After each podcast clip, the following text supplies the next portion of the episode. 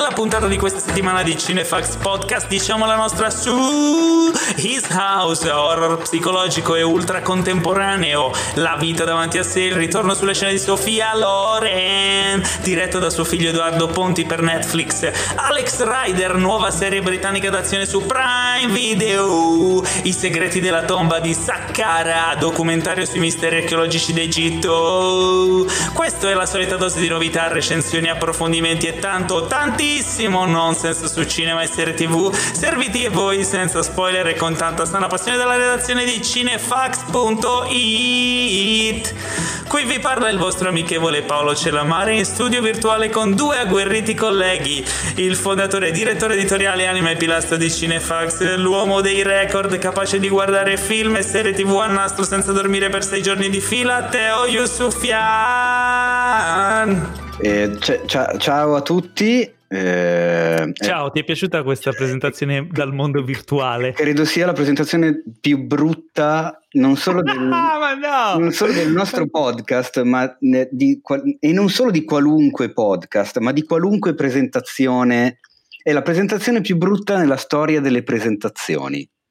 Delle presentazioni brutte? Delle present- no, no, di tutte, cioè proprio di tutte ah, quante. Talmente brutta che se facessero un concorso per la presentazione più brutta di sempre, arriverebbe seconda. Cioè non riuscirebbe, no, perché è così tanto brutta che manco quello riuscirebbe a vincere. Cioè, proprio una cosa. Secondo me non sei obiettivo perché non dormi da sei. Veramente brutta, brutta. Però posso dirti una cosa: tu adesso mi hai detto che non sono obiettivo, ma il nostro ospite invece lo è. Guarda, visto che mi hai, mi hai, smorzato, lui lo presento senza autotune. Ecco. L'uomo dall'occhio tagliente e dalla calma imperturbabile, fotografo, esploratore, zoologo e viveur, colui che mangia, beve e respira cinema, Pietro Baroni. Ciao ragazzi. Come stai Pietro? Bene, bene, Questo bene. ritorno. Bene, bene. Questo ritorno Dopo... da... Eh sì, da quando non, non erano venute fuori le regioni a colore che ci eravamo visti. Le regioni colorate. esatto. Uh, Colora ma... la tua regione.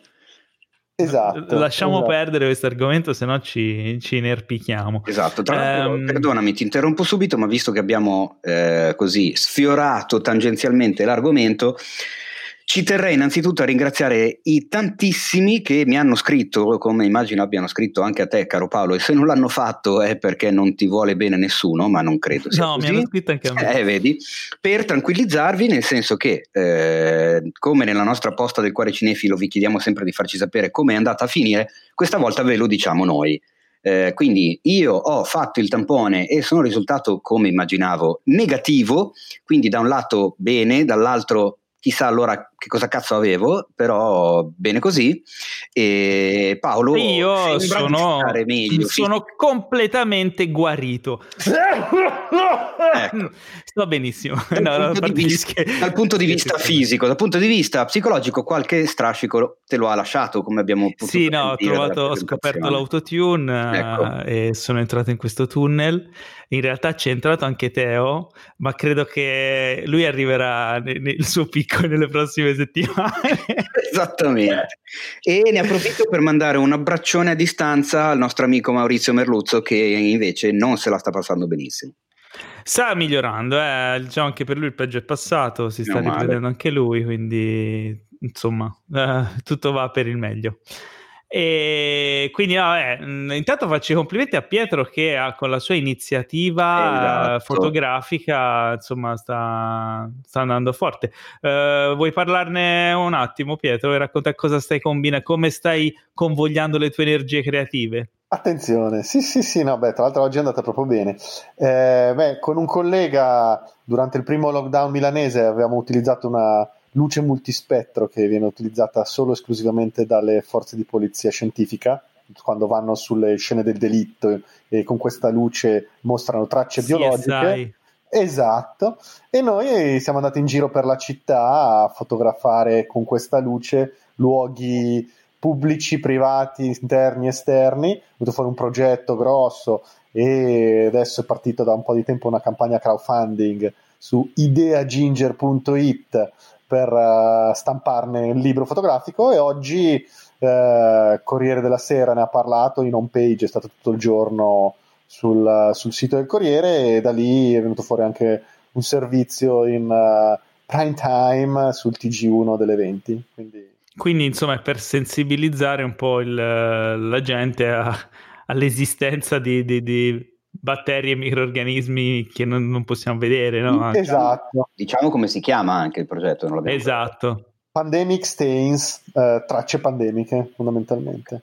Cioè, okay, quindi, quindi Paolo, potete... abbiamo, abbiamo, un ospite di cui hanno parlato sul Corriere della Sera e sul TG1, non so Serendo. Eh, eh. È, un, è un ospite che vede l'invisibile. Esatto. È un ospite che, a cui farebbe molto piacere se contribuiste al progetto Pandemic Stains, eh, che è un crowdfunding tuttora attivo. Fino al? Fino a quando 5, è attivo? 5, 5 dicembre. Perfetto, quindi insomma siete ancora in tempo, andate a vedere cosa sta combinando il nostro Pietro. E intanto, eh, prima di iniziare con tutto, uh, abbiamo una scaletta ricchissima questa settimana, vogliamo ringraziare il nostro sponsor che anche questa settimana è Infinity, il servizio streaming perfetto per chi? Per voi cari cinefili, omuncoli e donnuncole, che potrete vedere migliaia di film e serie tv su tutti i vostri device e avere ogni settimana in omaggio un film premiere, una delle ultime novità. E dal 20 novembre ci sarà Non è romantico, non è romantico? Il film con Rebel Wilson, eh, Liam Hemsworth, Adam Devine e Tom Ellis impiega- impegnati a combattere insetti giganti a forma di melograno in un mondo oscuro popolato da comodini carnivori e dove l'unica canzone che si sente trasmessa per 24 ore su 24 ad altissimo volume è la sigletta del mercatone dell'arredamento di Fizzonasco in autotune in Giusto? È così, è così. Il, questa è presa da IMDb e tradotta da Teo. È una fantastica sinossi, Paolo, ma chi l'ha scritta? non lo so, sai che l'hai scritta tu traducendo da IMDb. No, l'ho scritta io completamente in freestyle, cagate. Però sarebbe bellissimo questo, questo mondo dove tu per 24 ore su 24 senti ad altissimo volume è il mercatone dell'arredamento Potrebbe essere, potrebbe essere, ragazzi, una versione italica di un, di un film di Lansdale, no? Tipo Drive-In. Bravo, di Joe Lansdale, bellissimo. Esatto. No, però... Drive-In. Esatto. Ora sembra una cazzata, però davvero c'è questo no, film, aspetta, una commedia dra- romantica. Drive-In eh. era il titolo, il re del popcorn sì, sì. era esatto, Drive-In. Cazzo, che bel libro, vabbè. Dicevo, il film premiere di questa settimana è una commedia romantica no? Eh sì, dal titolo. Eh, dal titolo. Giusto, non è romantico. Volevo sì. fare un po' lo scemo inventandomi una trama. Hai messo l'elemento commedia nella presentazione della commedia romantica, che è eh? come è giusto che sia. Eh, questa andava letta con l'autotune, però eh, ma scegliendo un film dal catalogo vasto sconfinato di Infinity, ehm, scegliendolo completamente a caso, è venuto fuori Dolor y Gloria, l'ultimo eh, film di Pedro Almodovar. Mi è piaciuto molto. Eh. Candidato a due premi Oscar con un Antonio Banderas fantastico che trovate in esclusiva solo su Infinity. Allora, che dire di questo film? All'epoca, quando uscì, Um, tu l'avevi visto uh, quando eravamo a Cannes, no? Eh sì, io l'ho visto a Cannes, mi ricordo, l'avevo anche recensito immediatamente, quindi se volete la avevi... là, la recensione. E me la meno di brutto perché eh, quando succedono queste cose è giusto menarsela. Io Banderas ti ha ringraziato per la recensione. No, quello no, magari. Ah, no, no, okay. eh, credo, ma no, assolutamente. No, però nel senso, appena visto il film, io ho detto cazzo, questo secondo me è uno dei più bei ruoli e delle più belle interpretazioni di Antonio Banderas. E infatti, guarda un po', si è vinto un botto di premi ed è finito addirittura a essere candidato all'Oscar come migliore attore, purtroppo nell'anno del Joker di Joaquin Phoenix, che ha, si è mangiato praticamente vivi tutti i premi del mondo. Però, insomma, ecco. Però la cosa nuova. L'Antonio ci dà in questo film qua. La cosa Bello, nuova no? è che tu ne avevi parlato no? sul podcast, quello all'epoca, eccetera.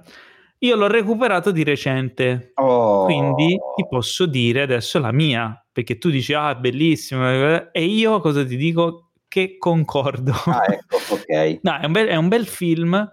Chiaramente la regia di Almodovar è sempre molto semplice, molto um, a livello stilistico molto pulita, uh, a volte anche quasi teatrale. Uh, però funziona in questo film e il personaggio di Banderas è, è, è una sua è una sorta di eh, trasposizione di, Beh, di Almodovar. Totalmente autobiografico, ne avevamo parlato in un'altra puntata forse del podcast o forse solo io e te. Sì, mi ricordo sì, che sì, sì ne avevamo parlato. Te. Però eh, gli dà, Bandera si riesce a dare quel, quel, quel sapore particolare, quel, cioè è veramente secondo me un ottimo... Uh, proprio un'ottima unione di intenti artistica tra i due, tra Almodovar e, e Banderas. E, sicuramente è un, uno di quei film che insomma rimane, rimane nella storia anche perché mh, sono, sono quegli, quegli, eventi quasi rari, no? dove, dove, si allineano delle direzioni artistiche di, di, menti creative diverse in ambiti diversi e vanno proprio nella stessa direzione. Quindi sicuramente è da, è da recuperare se non l'avete visto. Fatevi un favore, lo trovate su, su Infinity. E lo trovate quindi, solo lì, tra l'altro. Quindi, solo eh. lì. Eh. E grazie a noi di Cinefax, usando il codice sconto Cinefax, potrete provare il servizio per due mesi senza cacciare un euro e quindi insomma provarlo approfonditamente e poi decidere se rimanere eh, iscritti oppure se, se, no. Ma noi insomma vi auguriamo che comunque ve lo godiate, giusto? Sì, assolutamente. E da scaletta, come tutti sanno, adesso viene il momento più brutto della puntata, cioè no, quello delle vostre già domande. ai saluti. Ah, no. No, no, quello delle loro ah. domande, domande di, di, questi omuncoli no, che sei, ci infestano. Sei veramente un infame sei, sei, tor- sei, tornato cattivo, non eri così tempo fa. Dipende dai da quando, sei, da quando sei guarito, sei diventato cattivo. Esatto. Evil. No, è il, il, mio, il, mio, gemello cattivo. Io mi alterno col mio gemello cattivo. Oggi, no, oggi sono buono, infatti mi sono trattenuto. Allora, la prima domandona che abbiamo scelto dal, insomma, tra le vostre infinite domandone bellissime, fantastiche, è, sono, ne abbiamo scelte due, perché io cerco di, scegliere, di farne scegliere una sola a Teo, Matteo è troppo di buon cuore e vuole abbondare. Ma scusa, quindi ma non mi hai detto scelto... che sono tutte bellissime, quindi... Tutte bellissime, abbiamo scelto quelle due più brutte, ah. che sono quella di Alberto Giorgi, eh? Che ci chiede, questa, no, in realtà questa mi piace, è carina. Vi ha mai turbato o traumatizzato un film quando eravate piccoli? Se uh, sì, quale? Uh. Io ho ancora impressa nella mente la scena di Kill Bill volume 1 in cui Beatrix Kiddo calpesta l'occhio di Hell Driver. Può sembrare strano, ma avevo solo sei anni. E c'è un emoticon che ride. Eh, ecco, sì, in effetti, cioè, Kill Bill a sei anni, uh, Kill Bill a sei anni è un po' un po' presto. È un po' hardcore. esatto. Ma che gli ha fatto PS, ho ripetuto quell'azione con i miei genitori per vendicare. Ma Alberto, no. chi ti ha fatto vedere Kill Bill quando avevi sei anni? Denuncialo. Ma ha fatto bene, ha fatto bene. Ah, è educativo. Ma, Beh, ma, non è vero, cioè sei anni. Ma sì, ma è violenza cartunesca, è come Will, Will Coyote. Eh, ma figuratevi che uno, io mi sono spaventato da piccolo a vedere E.T., vedi? Quindi ero, mi sono traumatizzato a guardare E.T. No, eh, allora io invece ho un film che mi ha traumatizzato per anni, ma che non ho visto. Cioè, tu pensa. Ah. Ah, che io non l'avessi visto. E non l'hai ancora visto? Non l'ho ancora visto e non so se ho intenzione di vederlo. Quale? E, e, allora, la cosa è, diventa anche buffa a un certo punto eh, mi, mi, sa che si chiamava cioè, così, la, la cosa diventa anche buffa? Eh sì, che praticamente è la parodia della cosa di cazzo. Esatto. no, in realtà la, la, tutta la questione diventa buffa quando poi vi dirò il titolo del film, ma è un film che non mi ricordo adesso su, se avevo visto il poster, se avevo visto il, il trailer non credo, perché ero proprio piccolino se avevo visto un'immagine da qualche parte, non ne ho idea, ma mi aveva talmente eh, fatto terrore la, la faccia de, del mostro che si vede mm-hmm.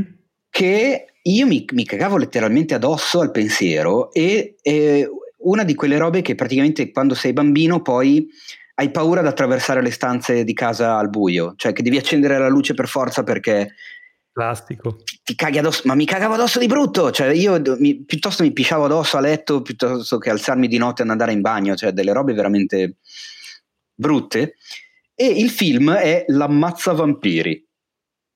L'ammazza vampiri? Che ho scoperto dopo, no no no, è un film che si chiama Ammazza vampiri, adesso sono andato a controllare, è dell'85, quindi io ah. avevo 8 anni, ma la cosa divertente è che è una commedia.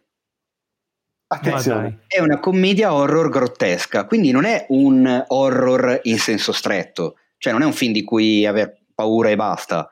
Ma io questa cosa che fosse una commedia l'ho scoperta tipo un paio d'anni fa, forse roba, l'ho scoperta veramente di recente perché mi è rimasta in testa quella faccia orrenda con un sacco di denti, la faccia del, del, del, dell'ammazza vampiri, cioè perché poi nella mia testa da bambino la cosa era diventata che l'ammazza vampiri era una creatura che ammazzava i vampiri, quindi c'è ancora...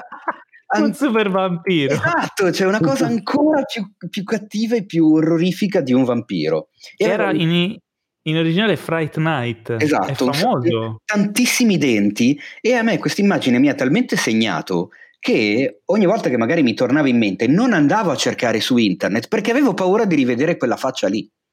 Vabbè, ma non è una commedia comunque, è un horror. Eh. No, però eh, no, uh, io so che è una commedia horror. No, vabbè, è un horror un po' sopra le righe, però è horror. Beh, comunque anche il mio è dell'85. E comunque non sono, non, credo di non guardarlo mai, perché comunque ormai mi ha segnato questa cosa qua e non, non, non c'ho, c'ho proprio il terrore di vedere quella roba là. E invece mi hai fatto voglia di vederlo. Perché i film horror degli anni 80 spaccavano. Quello invece, il mio, anche il mio è dell'85, c'è una storiella dietro. Io ero piccolo e, mm, e, i miei, diciamo, c'erano degli amici di famiglia, eravamo andati a casa loro per pranzo la domenica, non so, avevano una bambina più piccola di me. E nel, sotto la TV c'era questa VHS di questo film eh, il cui titolo è Chi è sepolto in quella casa, 1985, mm. in inglese si chiama House, e il protagonista è eh, William Catt, Ralph Supermax Eroe, per ah, chi se lo ricorda. Attenzione! Allora io vedo questa cassetta, chi è sepolto in quella casa, c'era un mostro sulla copertina, uno zombie, una roba del genere, e inizio a, a tipo ossessionarmi che volevo vedere questo film inizio a scalpitare, volevo vederlo assolutamente, mio padre non voleva. Eh, e il padre di, di, di, questa bambina, insomma l'amico di famiglia, in realtà se la rideva. E a un certo punto fa, ma sì, dai, ma facciamoglielo vedere. Quindi fai conto, io avrò avuto 7-8 anni, questa bambina ne aveva 5, e mettono su sto film. Dopo pochi minuti, eh, mio padre era lì seduto accanto, tipo in allerta, Dopo pochi minuti lui scende questo, nella classica cantina no? americana, apre la botola, eh, scende fare le scale, il buio, eccetera, e viene fuori un, uno zombie in primo piano. e fu più lo spavento di mio padre che mi prese la testa, stile agente segreto quando gli spezza il collo alla gente, no? Cioè, tipo, mi, tipo, mi girò la faccia per non farmi vedere questo mostro. mi spaventò più lui che il film stesso. E si, si, tipo, si tuffò pigiando Eject per togliere la cassetta e finì lì. Poi non l'ho mai più finito di ma, vedere. Ma quindi tu non ti sei veramente spaventato? Ma no, del film no, di, della sua reazione sì. Comunque, e non ho mai finito di vedere il film. Attenzione, perché il film in realtà è dell'86 mm-hmm. e adesso ti faccio ridere perché è segnato anche questo come commedia horror. Quale? Che è sepolto in quella casa. Sì, ma infatti è una commedia horror. Poi c'è William Catt, quello è una commedia Però horror. C'è questa cosa che siamo stati entrambi traumatizzati in realtà da una commedia eh, horror e non da un horror. Il regista, tra l'altro, è quello che ha girato il due, il, la parte 2 e la parte 3 di venerdì 13 quindi ah. comunque ah. siamo lì. Però è anche il regista di Soul Man, ve lo ricordate? Soul Man? No. Come no? Soul Man, metà anni 80, del ragazzo che fa finta di essere nero per accedere alla, a, a, in università dove c'erano le agevolazioni per le minoranze etniche. No, c'è un vago ricordo, un vago ricordo, forse l'ho oggi visto. non si potrebbe fare mai. Ma mai, mai, mai. È proprio una roba, se ci ripeti. blackface. Esatto. Blackface praticamente per tutto il film. Cioè, è, esatto, è, esatto. Il protagonista è una blackface dall'inizio alla fine. Ma è una commedia, è anche divertente. E mi ricordo che lo davano spessissimo in televisione. Quando ero piccolo, cioè quando ero ragazzetto era uno dei film. Ma ci sta che l'ho visto. Eh. Sì, secondo me sì. ed è il regista di quel Chi è sepolto in quella casa. Vabbè. E invece Pietro tu cosa Eh, l'ho detto prima, e, e ti io sono rimasto ah, traumati- traumatizza- eh, eh, eh, traumatizzato da E.T. Beh, E.T. era brutto, eh. Eh. Se lo analizzi mo- a freddo, E.T. c'è una faccia che non è, che... veramente trovatelo brutto. di notte davanti. Ah, ma aspetta, ma tu non sei stato non sei rimasto traumatizzato dal film in quanto film, ma dalla creatura. Esatto, esatto. Dalla creatura. Ma credo che tu non sia l'unico. La creatura tu... mi faceva veramente paura, ma piangevo, piangevo. Rambaldi. Piangevo eh, disperato. No, Anche se... mi è venuto in mente adesso mentre raccontavi ero piccolino, eccetera, eccetera, Paolo. Mi è venuto in mente che c'è stato mm-hmm. un altro momento che mi, mi, mi, ha lasciato veramente secco, eh, però è stata una, una, una, successione di coincidenze veramente sataniche. Eh, avevo forse dieci anni, credo, all'epoca io vivevo da solo con mia mamma, mia mamma eh, si era iscritta all'università e quindi spesso tornava poi a casa magari la sera tardi, eccetera, che aveva i corsi, un sacco di, di, di cazzi, comunque vabbè, mi doveva mantenere da sola, faceva 16 milioni di lavori, grazie mamma, e, e una sera stavano dando Poltergeist in televisione. E io ebbi la brutta, la cattiva idea di decidere di guardare Poltergeist quando ero a casa da solo. Mm. A un certo punto c'è la scena. Perfetto eh, proprio. Eh? Il sì, film perfetto. Esatto, soprattutto quando sei piccolino e facilmente. Quando, quando hai dieci anni. Impressionabile. Eh, c'è una scena a un certo punto del, del film in cui c'è una telefonata. Eh, cioè eh, rispondono al telefono a casa. Pochi secondi dopo è saltata la luce. C'è stato il blackout in casa mia. Quindi io in quel momento già mi sono cagato addosso tantissimo perché con l'atmosfera del film horror, eccetera, già sei facilmente impressionabile, salta la luce, si spegne la televisione, ti trovi completamente al buio e senza neanche la possibilità di accenderla una luce a portata di mano perché non va più. Che cosa hai fatto? Cosa hai fatto? Non c'era neanche il telefonino a quel tempo che sai, accendi la torcia, fai qualcosa, quindi mi, sono, mi, ricordo di essermi immobilizzato sulla poltrona, sul divano, completamente gelido, col, col, col sangue gelido in corpo. Ho deciso di scendere dal divano per andare verso il mobile della televisione dove sapevo che sotto c'era una torcia, chissà dove, eh, comunque era in quel cassettone da qualche parte c'era una torcia. Appena ho fatto un passo sotto, eh, alzandomi dal divano, mi è suonato il telefono! No! Quello, quella, con la suoneria vecchio stampo, no? Eh sì, il telefono di una volta, quello a disco, eccetera. Esatto. E, raga, io ho rimosso totalmente quei secondi. Mi ricordo che poi ho risposto al telefono perché era mia nonna, che appunto mm. voleva sapere come stessi, che ero a casa da solo, che non c'era mia mamma, eccetera. Ma non mi ricordo come ci sono arrivato al telefono, sinceramente. In che condizioni perché cioè, quello è stato proprio il colpo ferale. Ora i più giovani di noi, cioè i più giovani di voi, si staranno chiedendo come faceva a suonare il telefono se la corrente era andata via. Quelli erano bei tempi. Perché Scusate, adesso suona il telefono se la corrente va via? È il telefono quello alimentato dalla rete telefonica. Certo. Non tutti, quelli di adesso c'è il cellulare. Ah, beh, ma anche il cellulare, se c'è il blackout in casa, eh, suona eh, lo stesso. Suona perché, certo, è batteria. La batteria. Eh, quindi. Che Però cazzo? i fissi, dopo, no, perché dopo vennero dei fissi che, eh, tipo i cordless, eccetera, che se andava ah, via beh, la, sì, vero, la corrente non suonava. Eh sì. Vabbè, comunque, da, da cosa, e anche Poltergeist, diciamo, cioè, è uno di quei film che comunque nella vita por- ti porti dietro grazie anche a un aneddoto particolare. E questa eh. cosa qua della, della telefonata, perché cioè, che c'era appena stata la telefonata nel film, anche quella è la cosa che mi aveva atterrito di più. Beh, io ragazzi Quindi... non, ho, non, ho, dormito per tre giorni, un pomeriggio che sono andato a fare i compiti da un mio amico elementa- elementare, sarà stato quinta elementare, così. Met- pomeriggio non volevamo studiare, mette sulla cassetta di Shining che non avevo mai uh. visto.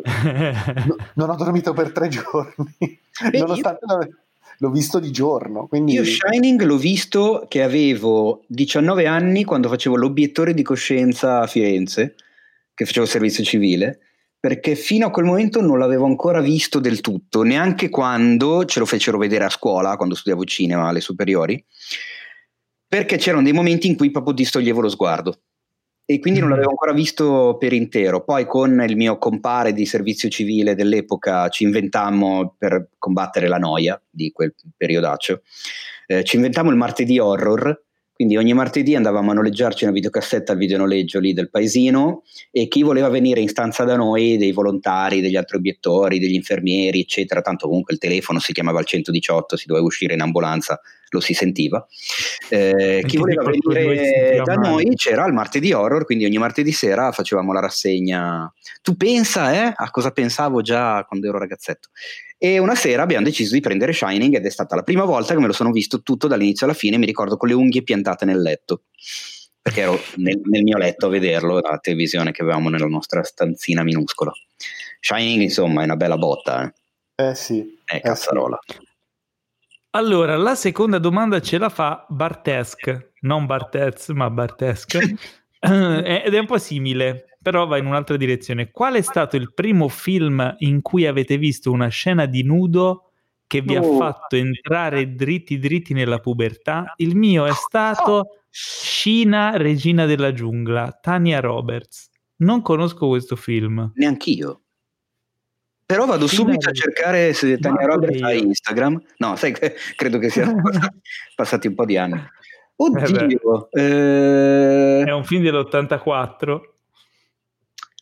Allora, di nudo non me lo ricordo, però mi ricordo che c'è stato un film che comunque aveva quelle situazioni lì, che è Laguna Blu. Sì, è vero. Laguna Blu. Eh sì, con Brooke Shields. Te lo ricordo? io stavo guardando le, le, immagini di Scina, regina della giungla. Effettivamente Bartesque ehm, ha buon gusto. ve lo ricordate Laguna Blu?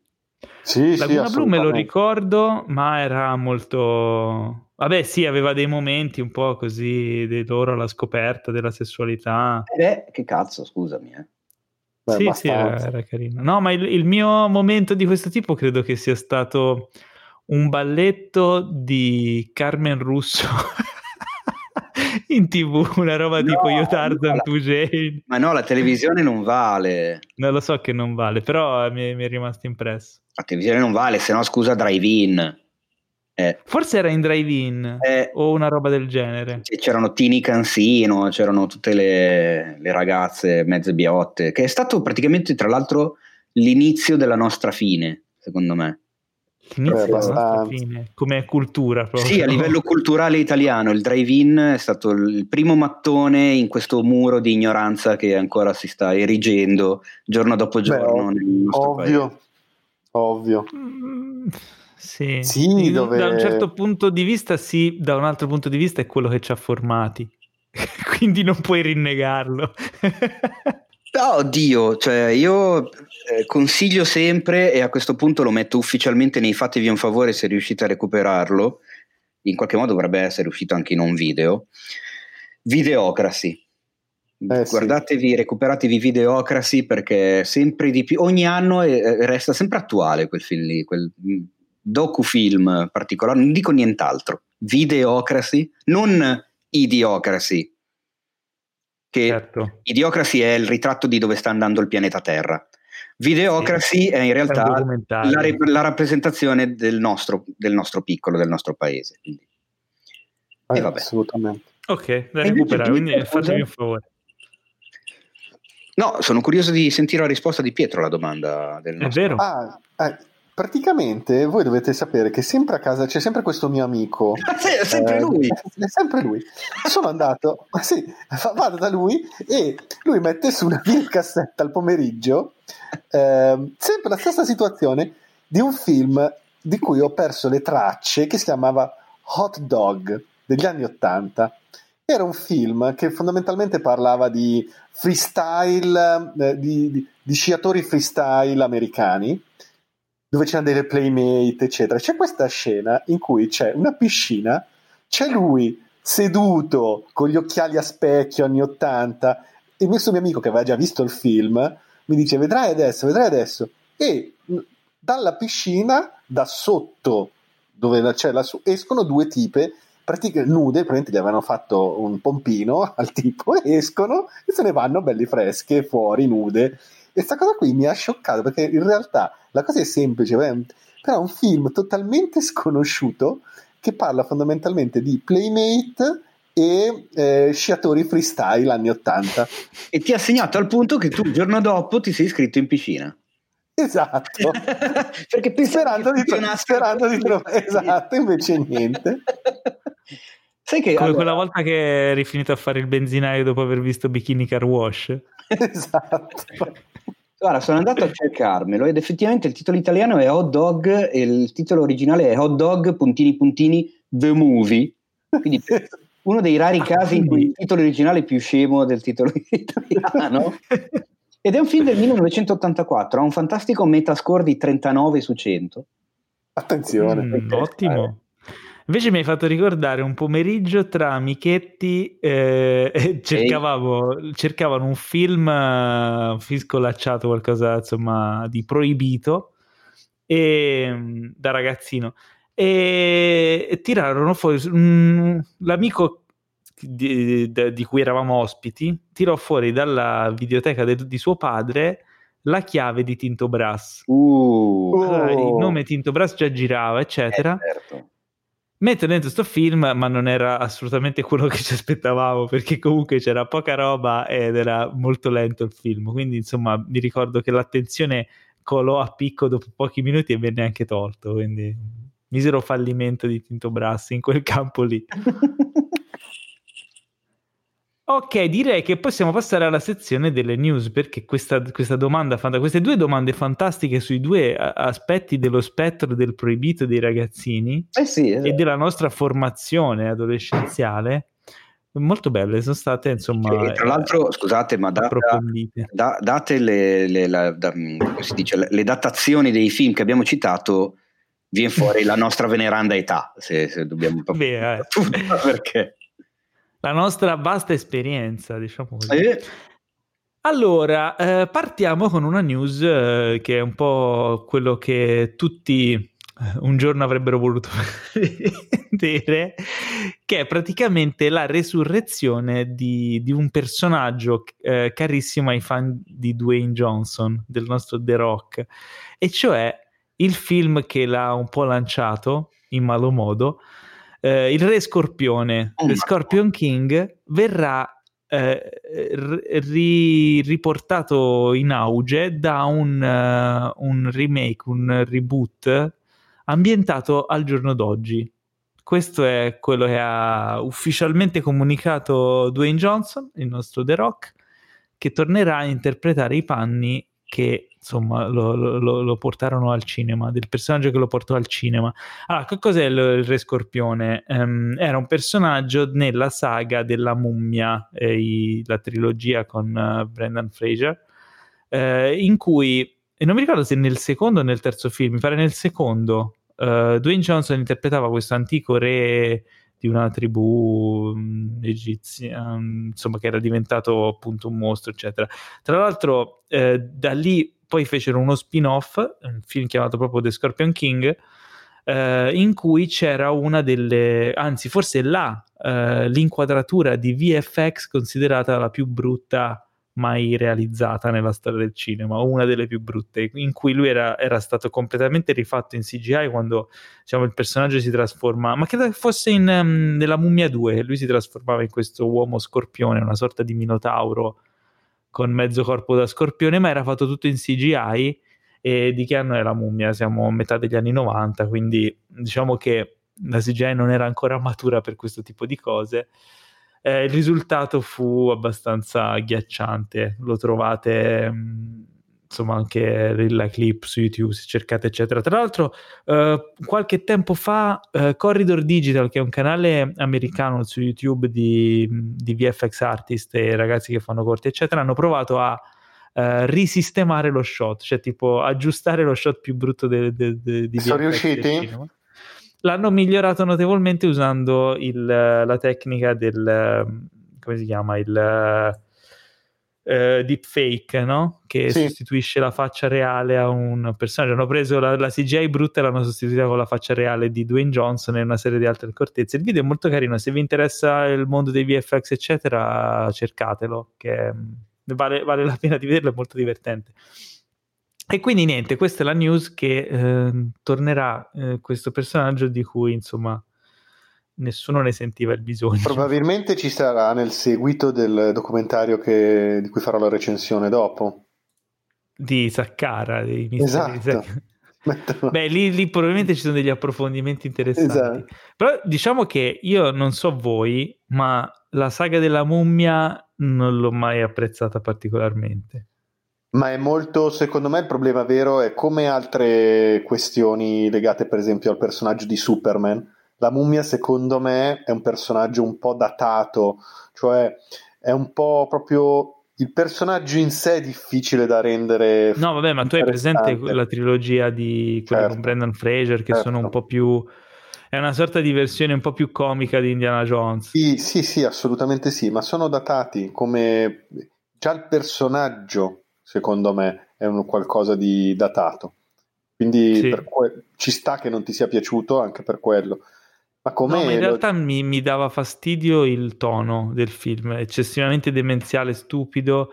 Forse mi aspettavo una cosa più alla Indiana Jones, invece era. mo- cioè, già Indiana Jones è molto sopra le righe, Beh, ma ovvio, certo. eh, lì esager- cioè, secondo me esageravano. Non, non non ha mai incontrato i miei gusti, però ha in realtà un sacco di, di fans. Forse è anche una cosa generazionale, magari vederli da bambino erano più godibili. Può darsi.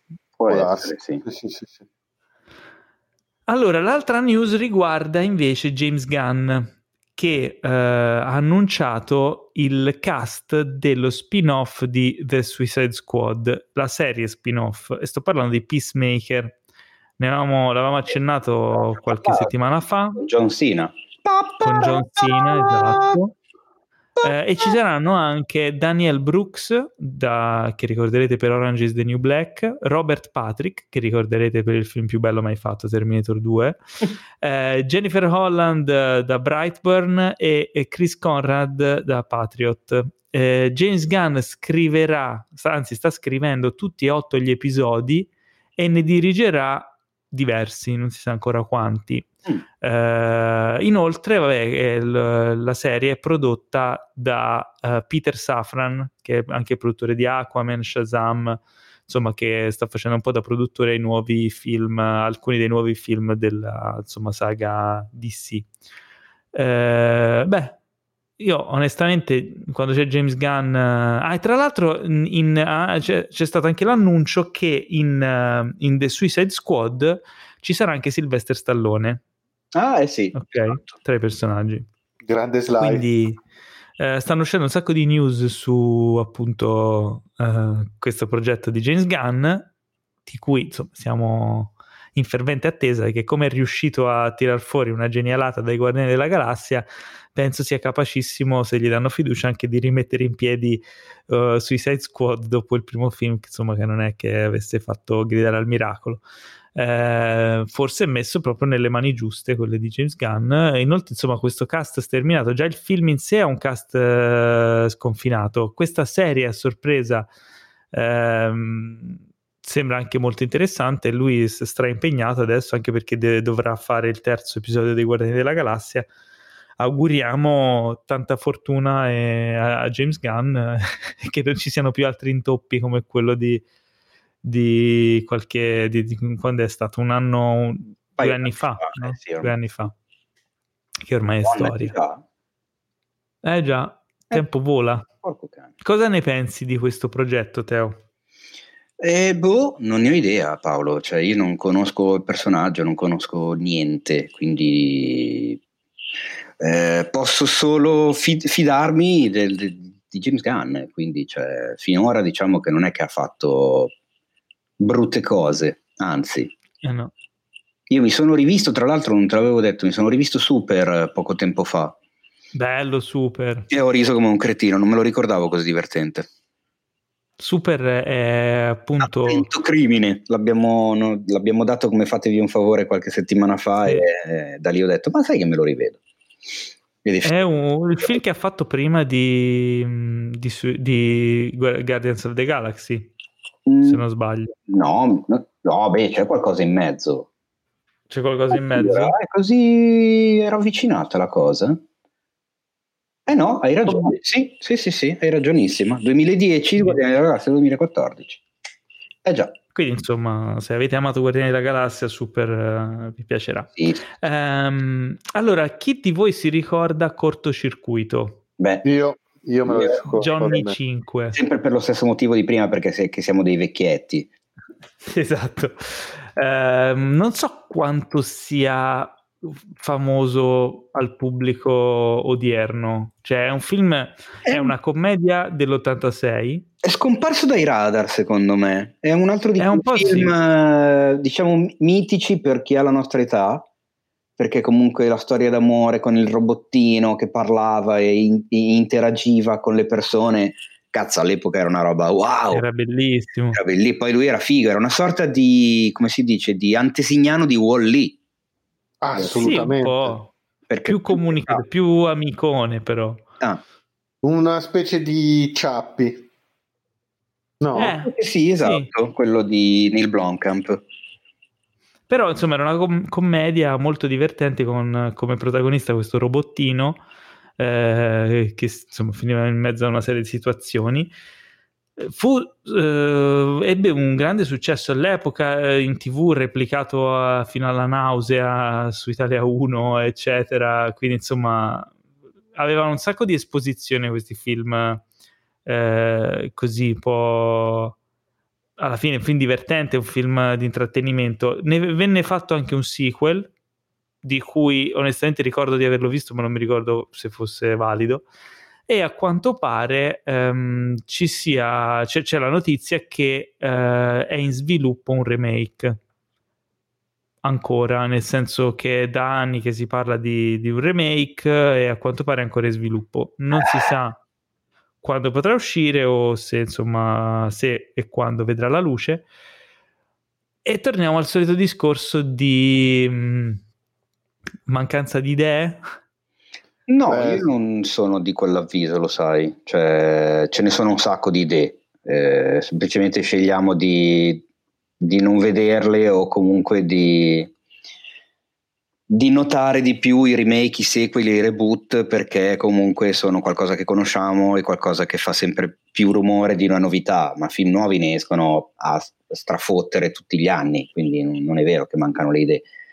Mi chiedo più che altro, io non sono anti-remake a priori, anche perché abbiamo avuto anche negli ultimi anni degli ottimi esempi che non sempre fare un remake qualcosa che... Ma che poi ci sono alcune volte... Funziona.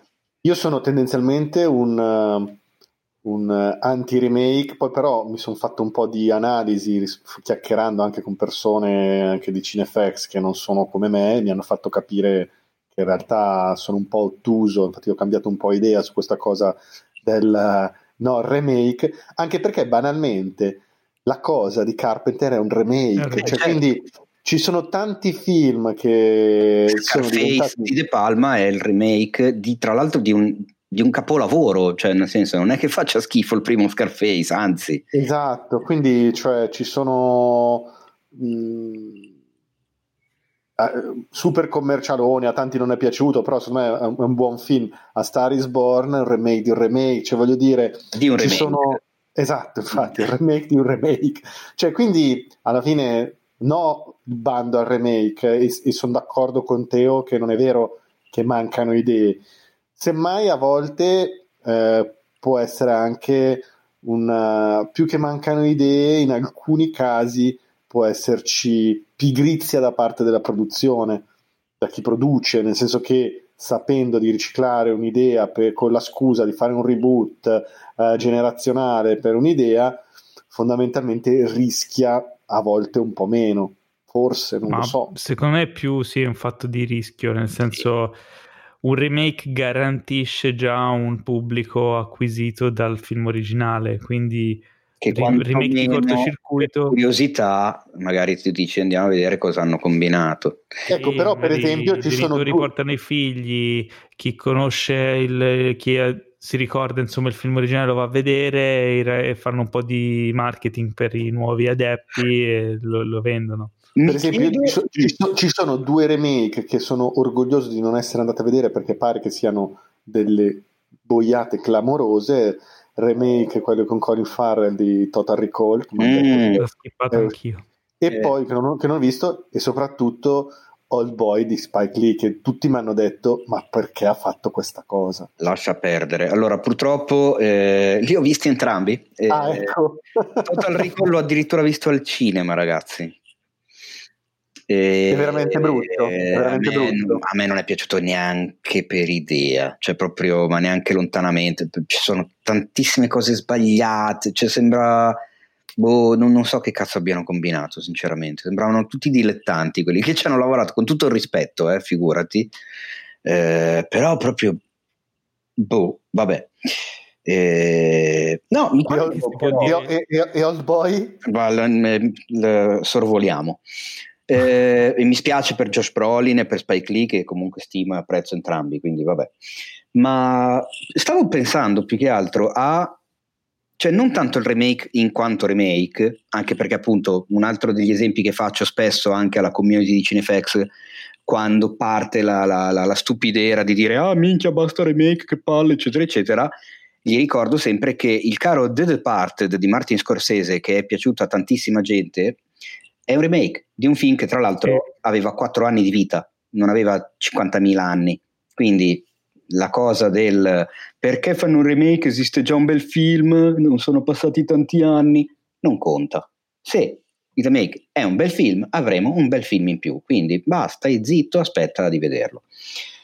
Più che altro il senso di fare il remake di un film come cortocircuito che è quello, mi sembra un po' anacronistico quello.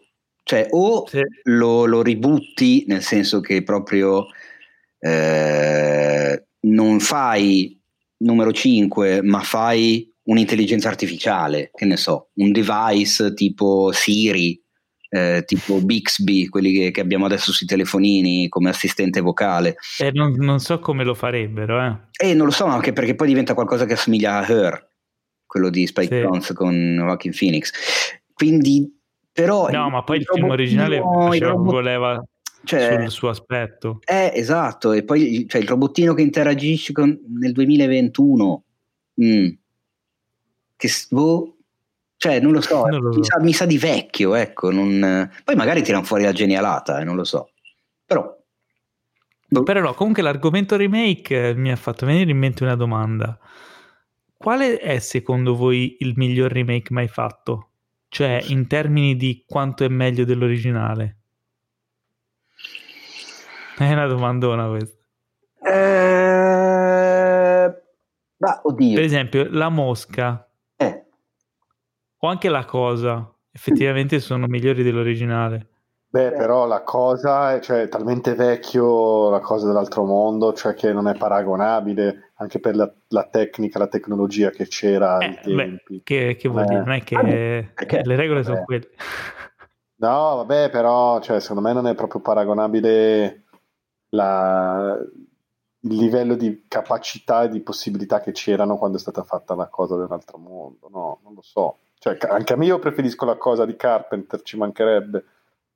Però Perché, so, per esempio, The Departed è un capolavoro, ma anche Infernal Affairs è un capolavoro, quindi non c'è questo scarto, no? mm. Invece, probabilmente la, la cosa c'ha un discreto scarto. Eh, Scarface non ho visto l'originale. la mosca Eh, beh, di... cazzo. No, non hai visto l'originale di Ox? No, non l'ho visto. Eh. Però so che è un bel film anche Ah, quello. Eh, porca troia, sì. Poi chiaramente è tutta un'altra cosa, nel senso, è la, la- la- come si dice, la... Ah, mi ha aiutato, ogni tanto ho questo problema che non mi vengono le parole in La italiano. messa in scena? La- no, la... Quando c'è il, Fotografia. il, il- il- il click, Eh. il, la, La macchina oh, da presa. stupida, no, Eh. l'idea, minchia non mi veniva in mente. Ah, Idea? Andai la lampadina. Porca troia, oh, mi veniva concept, ma non volevo dire concept, mi, mi veniva in mente idea. Vabbè, dicevo, l'idea di Oliver Stone di attualizzare la storia di Scarface, che quello di Hawks parla della Chicago anni 30 e dei gangster, mentre quello di De Palma sappiamo che parla della Miami degli anni 80 con i problemi di cocaina e degli immigrati cubani, eccetera. Il fatto di attualizzarlo in quel modo eh, ti, ti, ti, ti, ringiovanisce il film, quindi è vero che è un remake, è vero che c'è, non c'è, eh, adesso non mi viene in mente il nome del, del protagonista, Tony Camonte, ma c'è Tony Montana, mm-hmm. però è tutta un'altra cosa e anche il nuovo Scarface che sta per arrivare e che avrà la regia, attenzione, di Luca Guadagnino, teoricamente mm. anche quello farà questo tipo di discorso, cioè attualizzerà ancora di più e lo porterà nel mondo contemporaneo, ambientato a Los Angeles, a quanto so, eh, e quindi chiaramente sarà un'ulteriore attualizzazione della, dello stesso scheletro di storia. Se tu fai un remake eh, in, cioè, identico, è chiaro che rischi di più che certo. la cosa appaia vecchietta. Però mi hai fatto venire in mente Star is Born, ad esempio, che è un altro film che viene aggiornato di continuo. Ah, sì. E che secondo me ha, ha, un senso, perché anche lì lo aggiorni ed effettivamente è, è, figo vederlo. Però per rispondere alla tua domanda, la mia risposta è o la cosa o a qualcuno piace caldo. Che è il remake di? È il remake di un film francese degli anni 30 che non ho visto, e adesso non mi viene eh. in mente il titolo. No, ma, Quindi... non, ma non importa ma non importa. Piace Caldo è talmente un, un, cazzo di capolavoro, è la commedia perfetta per quanto mi riguarda, lo sai che è uno dei miei film in assoluto del cuore. Sugar! È, è, è talmente è talmente tutto che non, è impossibile che il film precedente gli sia vicino, quindi però anche quello è un altro grandissimo esempio di dire prendiamo una storia di cui hanno già fatto un film e lo rifacciamo e guarda che cazzo di film hanno fatto. Eh Comunque, diciamo che. Tu avevi citato pa- merita... Paolo, avevi citato prima la mosca. Eh sì, sì la, mosca. Questa domanda, però, secondo me merita un approfondimento. Dobbiamo fare un minimo di ricerca in più perché ci sono sicuramente tanti remake che non stiamo considerando. Assolutamente. Potrebbe Beh, essere un... una, una, bella idea per una top 8 per un articolo. O tipo per un, per un remake meglio del film originale. Per un pugno Bello, di dollari, sì. che era fondamentalmente un plagio di un film di Kurosawa. È il remake di Yojimbo. Tra l'altro... Ehm... Dichiarato però. Esatto. Eh? Non dichiarato. Non dichiarato, eh, non dichiarato. non dichiarato prima, dichiarato dopo quando ha perso la causa. Eh, però, beh, anche lì l'originale è un capolavoro. E... Ma ce ne sono tanti. E poi, tra l'altro, stato... è stata fatta anche una versione gangster di quel film lì che Beh, secondo me, è ancora vivo. In realtà invece mi è venuto in mente adesso un caso, un caso particolare dal punto di vista mediatico, secondo me, di remake eh, ehm, The Ring, che mm-hmm. ha fatto un successo mostruoso a livello commerciale, mediatico in Occidente, quando in realtà era, aveva già fatto un grande successo in Oriente, ma nessuno se l'era cagato e poi dopo, infatti, la gente è andata a rivedersi il film originale Ringu. giapponese. Esatto. Quello secondo me è interessante come questione mediatico-sociologica. Beh, lì è lanciato anche tutto il filone dei remake horror dei, degli horror asiatici che esatto, per esatto. dieci anni tipo ne, ne, facevano in continuazione. Eh sì. Esatto. Vabbè, insomma, sì, ci sarà da... Insomma, è un ottimo approfondimento per un articolo che potreste trovare nonostante oggi... Nonostante oggi c'è il fratello cattivo di Paolo, hai tirato fuori qualcosa di interessante. Bravo. No, io sono, no, perché io sono quello buono, tu non hai capito. L'altro è peggio. Allora, andiamo avanti con le news. Abbiamo oh, finalmente tornata una news sul nostro argomento preferito, e cioè il, lo Snyder Cut, Zack Snyder's Justice League. A quanto pare tutti questi reshoot che sono stati fatti, questi 70 milioni spesi, eccetera, eh, stando a quanto detto da Snyder, risulteranno soltanto in pochi minuti di nuovo footage nel, in questo filmone diviso in quattro parti. Um, quindi Attenzione Cioè, però, eh, perché, ce so- ne ha, perché ne ha detta un'altra, forse tu ti sei perso il seguito. E tu mi hai aggiunto un pezzo in più. Eh sì, perché ho visto che l'hai messa Quindi argomentalo. Perché, allora, un paio di giorni fa è venuta fuori la cosa che lui ha dichiarato che alla fine ci saranno 4 minuti in più. Esatto. E uno dice, ma scusa, in che senso 4 minuti in più? È una, è- è una roba strana, cioè nel senso con tutti i cazzo di soldi che ti hanno dato, in- com'è possibile che siano solo... Beh, lui ha- l'ha argomentato dicendo che erano tipo un'inquadratura di un magari uno che si girava che gli serviva per collegare un'altra cosa, un pezzo di un altro. Tipo ha fatto fare delle riprese a Ezra Miller eh, mentre era sul set eh, dall'altro capo del mondo su green screen dando le indicazioni perché gli servivano dei piccoli frammenti, dei pezzi di un puzzle gigante, no? Sì? Però poi cosa ha aggiunto? E n- n- non lo so, ma fondamentalmente quando appunto gli hanno chiesto quanto minutaggio aggiungeranno le riprese aggiuntive, e lui ha, dira- ha detto sulle 4 ore di durata totale direi forse, qua- forse 4 minuti.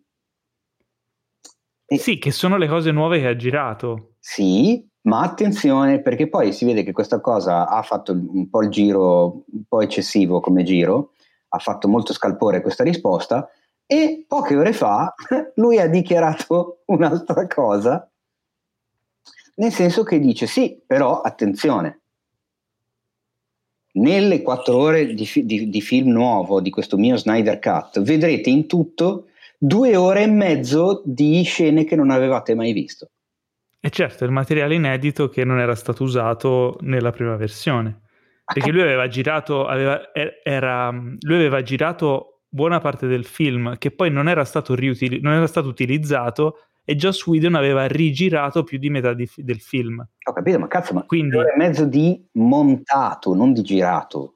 Per avere Sì, sì, eh, beh, montato per forza. del genere vuol dire che c'erano 20, 20, una ventina di ore di, di- di girato nuovo, mai utilizzato, mai montato, mai buttato per terra. Cioè. Beh, di, di montato, se tu, ci fai, se tu ci fai caso, il film originale durava due ore, cioè quello che è uscito in, in sala durava due ore.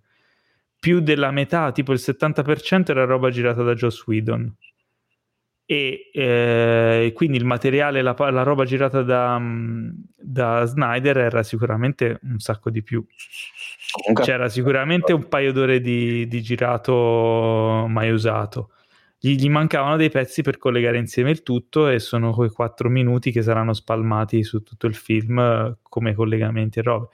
Quindi, insomma, non so come faccia arrivare a quattro ore, detto ciò, però eh, più o meno torna. Probabilmente la- lui ha fatto questa considerazione aggiuntiva perché magari quest- cu- questa dichiarazione dei quattro minuti del, gira- del girato nuovo poteva confondere il pubblico, fargli pensare che c'erano solo quattro minuti di materiale inedito quando Ah. non è così. Ah, Assolutamente, anche perché anche noi abbiamo dato la notizia sul sito e tu non hai idea del tenore dei commenti che la cosa ha generato, cioè la gente è, è completamente impazzita, anche perché poi se la butti sul fatto di dire 70 milioni di dollari per 4 minuti in più, è chiaro che fa effetto, poi era ovviamente... Ma non è così. Lo so, era ovviamente una provocazione. Ma anche Cioè, 70 perché- milioni sono serviti per 4 minuti e in più per fare tutti i VFX eh, Certo. mai fatti di questa parte pagare- qui, il montaggio, la lavorazione. per pagare gli attori che sono stati richiamati sul set, che non è che sono andati gratis. Ma non so se, non credo che l'abbiano chiamati tutti, eh. Beh, no, Penso a che parte- solo- a parte mm, Henry Cavill e Momoa li ha richiamati tutti. Ah sì? Eh sì, ed Ezra Miller che l'ha fatto via Zoom perché era a Londra a girare. Era impegnato su un altro Eh, set. quindi- Beh, comunque eh, sì, cioè alla fine 70 milioni in un, progetto del genere vanno via facile. Comunque è assurda come cosa, è veramente un unicum, credo, nella, Sì. nella storia del Sì. cinema. E per quanto mi abbia fatto cagare, adesso lo dico proprio fuori dai denti, Justice League, è incredibile come questa campagna marketing di Warner stia funzionando. Perché a questo punto, sì, perché- sono curioso. Perché è normale, è un film che ha deluso un sacco di gente, ha deluso i fan, c'era chi si aspettava grandi cose. Poi eh, anche nel momento in cui Zack Snyder uscì dal progetto, misero su Joss Whedon che aveva fatto Avengers, che insomma era stato amatissimo dai fan, che, che è un grande film del genere. Quindi l'aspettativa era altissima, poi ti vedi al cinema un film che è obiettivamente un aborto. Certo. cioè, la gente è delusa, il, dare la speranza al pubblico di poter vedere una versione di quell'aborto che non è un aborto, già da sé racconta una storia, no? Alla fine questa campagna è una storia, una storia di, di rivincita, di, di, rivalsa di un progetto che era, che era fallito, che era, che era uscito insomma in, in, una veste poco lusinghiera. E comunque eh, mi, ha, mi, mi, stupisce, mi, mi, ha stupito soprattutto questa volta, sopra, a, a maggior ragione rispetto alle altre, vedere il livello di... Eh, di affetto che è riuscito a, a, a, generare, a creare attorno a sé Zack Snyder, perché ha dei detrattori cattivissimi, proprio spietati, ma i suoi fan sono, sono adoranti. sono quasi, quasi, come quelli di Nolan. No, no, eh, ma anche di più, perché comunque Nolan è molto amato, molto odiato, vero, ma è molto amato dai più. Mm-hmm. Snyder è fondamentalmente bistrattato dai più, anche perché non può eh, insomma vantare una filmografia così di alto livello, adesso parliamoci chiaramente. E, e, quindi invece i suoi fan si sentono in dovere di proteggerlo davanti alle, alle accuse, agli insulti del resto del mondo. Pensa che mi è capitato di, di, discutere con eh, un ragazzo che poi se n'è andato, quindi ha lasciato la pagina e arrivederci, non sentiremo mai più parlare di lui purtroppo. Eh, perché, è me, perché, perché si è messo a litigare con un sacco di gente. Si è, veramente tanto dispiaciuto. Eh, se è no, stato bannato? No, no, se n'è andato lui, mi ha, mi ha bloccato lui. Cioè ha bloccato lui ah. la pagina, che è una cosa che succede raramente, ma ogni tanto succede. E, ehm, ma nel senso... Eh, praticamente ha, ha, generato un delirio clamoroso nel thread de, appunto della questione dei 4 minuti in più perché ha detto che dava diciamo in risposta a un altro fan di Snyder, questo ragazzo ha scritto: Beh, ma sai, i fan della Marvel non possono arrivare a capire un regista sofisticato come Zack Snyder. eh, ecco, scusa. ora questa sua reazione è stata quella di più o meno tutti gli altri, che ovviamente hanno reagito di conseguenza. Eh, io dopo tipo me ne sono accorto tardi perché stavo lavorando e quindi non è che potevo stare dietro in tempo reale a, al thread.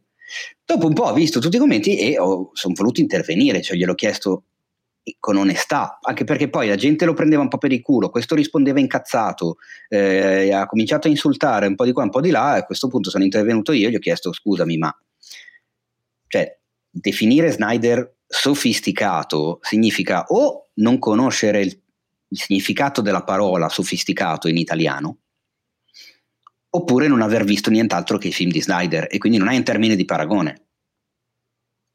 E niente, mi ha detto che è un mondo triste quello in cui viviamo perché addirittura uno come me si permette di parlare di cinema e avere una pagina e un sito che parla di cinema.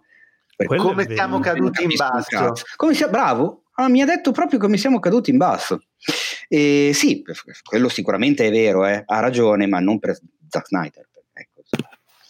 E, e niente, poi se, se n'è andato, mi ha mandato a fanculo tutti, e ha bloccato tutti e se n'è andato. E non ci ha mai, non ci ha mai spiegato effettivamente in cosa consiste questa sofisticatezza, questa sofisticatezza, sofisticazione, questa sofistichitudine di figaggine, sofisticheria di Zack Snyder. No, comunque, allora, Zack Snyder si può volere. Io un po' gli voglio bene, Zack Snyder. Ma anche io, è un, è, un patatone, è un patatone, ha la sua idea, la porta avanti, ma ma ci sta. Sì, ecco, comunque è un'idea, una sua coerenza artistica eh, ce l'ha. Non è uno che va in qua e là, cioè lo sai che se ti piace Snyder, vai a vedere un film di Snyder e c'è quel suo gusto però, estetico, c'è quella sua poetica, eccetera. Però Quindi, diciamo che uno però, guarda, guarda, indietro e vede 300, Sucker Punch, Watchmen, Batman v Superman, già, eh, l'uomo d'acciaio e tu dici sofisticato, sofisticato. diciamo che io non lo paragono cioè non lo apposto a quel genere di film però va bene lo stesso dai ah, ah. Tra l'altro avete nominato Nolan e i fan di Nolan Um, e mi ricollego a una news che non è in, uh, in scaletta. Eh, è uscito un libro che si chiama The Nolan Variations di Tom Sean che praticamente ehm, approfondisce la figura di Nolan. Ma è scritto eh, al contrario? probabilmente. Eh, un raro intimo ritratto di Christopher Nolan con la piena cooperazione di Nolan stesso eh, che si è aperto mai come adesso eh, parlando con, con, l'autore, con Sean e, e, quindi insomma ha analizzato un po' tutta la sua poetica, il modo di, di lavorare eccetera, è andato anche ad approfondire. Infatti sono uscite molte eh, news negli ultimi giorni proprio tratte da passaggi di questo libro, tra cui quelle in cui Nolan difende la sua scelta artistica di mixare l'audio dei film in modo che non si capisca un cazzo. Cioè lui ha detto sì lo so che la gente si è lamentata che Bane in, nel Cavaliere Oscuro il ritorno non si capisce cosa dice che nell'ultimo Tenet nelle scene d'azione o comunque quando parlano mascherati eccetera non si capisce cosa dicono. E, e qui stiamo parlando proprio in originale eh, anche degli anglofoni, gli americani, il pubblico americano, eccetera. È una sua scelta, fa, lo so che non si capisce, è una mia, è una mia scelta e, e ha detto Nolan, sono stupito di quanto il pubblico sia conservatore quando si parla di audio. Quando si parla di video si può fare sperimentazione a manetta, ma quando si parla di audio basta andare un po' fuori dal seminato e la gente si indigna o comunque si lamenta. Eh, io ho cercato di usare delle sottofrequenze in un modo innovativo, ma non è stato capito. Ma che cazzo? Io non sono molto d'accordo con Nolan, nel senso... Ma secondo me neanche lui è d'accordo con se stesso, doveva giust- Probabile. giustificarla. In... Probabilmente lui è d'accordo con se stesso del futuro che sta andando nel passato. Mi sembra veramente una supercazzola questa, eh? No, però è, effettivamente è una, non è una novità, perché ne aveva già parlato quando uscì appunto il film con Bane, Tom Hardy, che non si capiva cosa diceva, eccetera. E, um, è una scelta che secondo me è un po' una cazzata, perché all'epoca lui disse, se non lo capisci, se non capisci cosa dice, non ti preoccupare, l'importante è che capisci il senso dell'azione, cioè di, di quello che sta dicendo e che sta succedendo. Pure se capisci una parola su cinque l'importante è che capisci il senso generale è voluto, cioè come eh, se ti tanto, eh, ma perché, lui sa, eh, ma perché lui sa che tanto fa gli spiegoni durante il film e quindi gli spiega più volte le cose che succedono, non ha problemi. Allora, hai detto, non lo so. Hai detto la parola magica, Paolo. Cioè? Anzi, la, la, la, come si dice, l'espressione magica.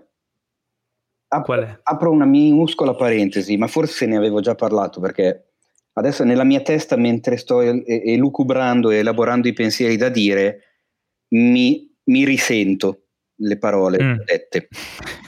Eh, quando ero ragazzo, cioè nel senso da ventenne ho calcato diciamo un po' il cinema indipendente milanese, tra l'altro portandoci a casa due vittorie di fila al Film, Film Festival. Già immagino dove vuoi andare. Sk, sk, sk, me lo dico da solo. Sk. Eh, eravamo in quattro, gruppo di quattro, e quindi saluto Federico Rizzo, Cristian Maggi e Francesca Milano, che tengo sempre nel cuore come tre fantastici avventurieri. Eh, dopo il primo film, fatto completamente in autonomia, ultra indipendente, eccetera, quando abbiamo fatto la prima al Cinema Lumière di Bologna, mi ricordo un'emozione fantastica, cinema pieno, vederti il tuo nome sul grande schermo, la gente che ride durante il film, quando deve ridere, cioè sai quelle cose fighissime, quelle mm-hmm. emozioni meravigliose. Poi c'è stato alla fine chiaramente un po' di chiacchiera col pubblico e tutto quanto. E lì sbatti contro il muro della realtà. Cioè tu il film lo pensi, lo scrivi, lo giri, lo monti, lo coccoli, ormai arrivi alla prima proiezione che lo sai completamente a memoria in ogni suo secondo. Il pubblico è la prima volta che lo vede e quindi lì hai i primi veri feedback. E non solo lì a Bologna, ma anche nelle proiezioni successive ovviamente perché se adesso lo riguardo mi vergogno, anche se gli voglio bene, a quel film che si chiama Storia malata, pensa che titolo. È una storia malata. Esatto. Io l'avevo visto, eh, l'avevo visto, visto. So che l'hai visto, caro. E giustamente la, la gente ci chiedeva: ma, ma, perché in quella scena lì è tutto buio e non si vede un cazzo? Ma perché in quella scena si sente male? Ma come mai in quella scena la camera si muove in quella maniera lì? E a una certa, io e gli altri tre abbiamo dovuto per forza inventarci la cazzata del fatto che era tutto voluto. Perché è buio in quel momento? Perché serve a riflettere lo stato d'animo psicologico del protagonista. Ma perché in quella scena si sente male? Perché lì in quel momento sono al parco, all'aperto e tu devi fare molta più attenzione a sentire che cosa gli dice la sorella e quindi abbiamo pensato che eh, poteva essere più realistico eh, trasmettere l'audio in quel modo. In realtà no, erano tutti errori, erano tutte cazzate che avevamo fatto da principianti e però volevamo uscirne bene tanto che poi la nostra minuscola casa di produzione cinematografica fu chiamata Evoluto Film. Eh, giusto, e, volutamente. Evoluto scritto attaccato perché c'era il gioco di parole tra evoluto e evoluto. Tanto erano le volte che avevamo detto evoluto alla gente. Quindi, caro Christopher Nolan, il fatto che tu a 25 anni dopo mi venga a dire a me che è voluto, eh, a me suona tanto di cazzata. Però il no, ma secondo me in questo caso è voluto davvero. Eravamo quattro studenti di cinema scalcagnati e squattrinati alle prime esperienze. Lui no. Quindi se lui dice che è voluto, è un po' più grave. Eh? Eh, ci sono, non ci no. sono giustificazioni di Ma nel suo caso, guarda che è voluto davvero, secondo me perché è recidivo in questa cosa qui, non è una cosa che è capitata una volta, cioè proprio lui lo cerca. Che, che, che, la cosa non funziona, che non è un esperimento che funziona, cioè, io capisco la questione, no, capisco no, posso arrivare a comprendere la, il suo pensiero di dire con il video si può sperimentare, con l'audio no, ma fino a un certo punto. Eh se il, tu vuoi sperimentare con il video e mi fai un film che ha, il fuoco è completamente tonto dall'inizio alla fine, non è un esperimento, è un errore. Cioè, che, Definisci. Il, il, il, fuoco tonto è quando la, la, l'immagine non è a fuoco ma di poco.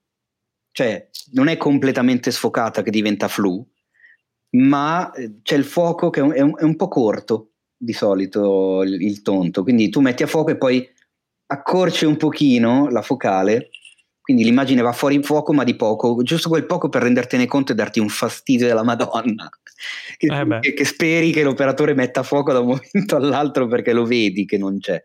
Però quella roba lì non è un esperimento, è un errore.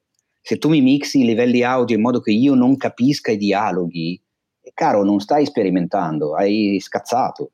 Cioè, e sei scazzato volutamente, hai scazzato due volte perché a quel livello di professionismo, Dio buono, dovresti anche capirlo che, boh, non lo so, mi sembra, eh, sembra, sembra una stronzata, dai. Comunque, ehm, direi di passare alla prossima news che riguarda gli Oscar. Mm. Allora, è stata comunicata la lista eh, dei 25 film italiani che sono stati sottoposti al giudizio dell'Academy no. eh, per... No. Cosa stai dicendo? No. Perché ti inventi eh, È stata nota, è stata resa nota la lista dei film candidati a rappresentare l'Italia nella categoria miglior film internazionale agli Oscar 2021. Esatto. Eh. Ah, è vero, la selezione non è dell'Academy, ma è del, dell'Anica. Eh sì certo. che deve sceglierne uno che verrà mandato alla, insomma, al giudizio dell'Academy. Scusa, eh, faccio, chiedo venia. Allora, i titoli, faccio una veloce carrellata di questi titoli.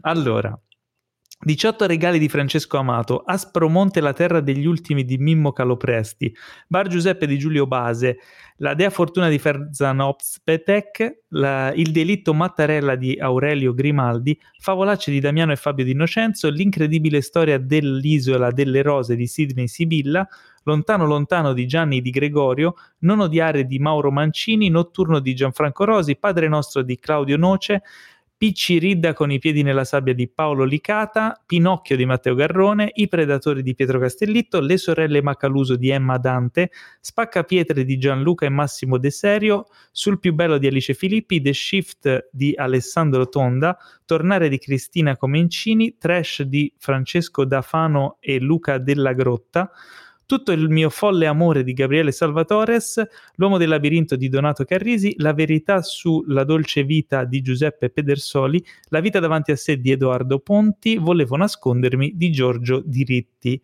Quindi questa è la lista dei film. Uno di questi film sarà sottoposto all'Academy per il miglior film in lingua non uh, inglese. No, è diventato un miglior film internazionale Miglior film internazionale. Esatto.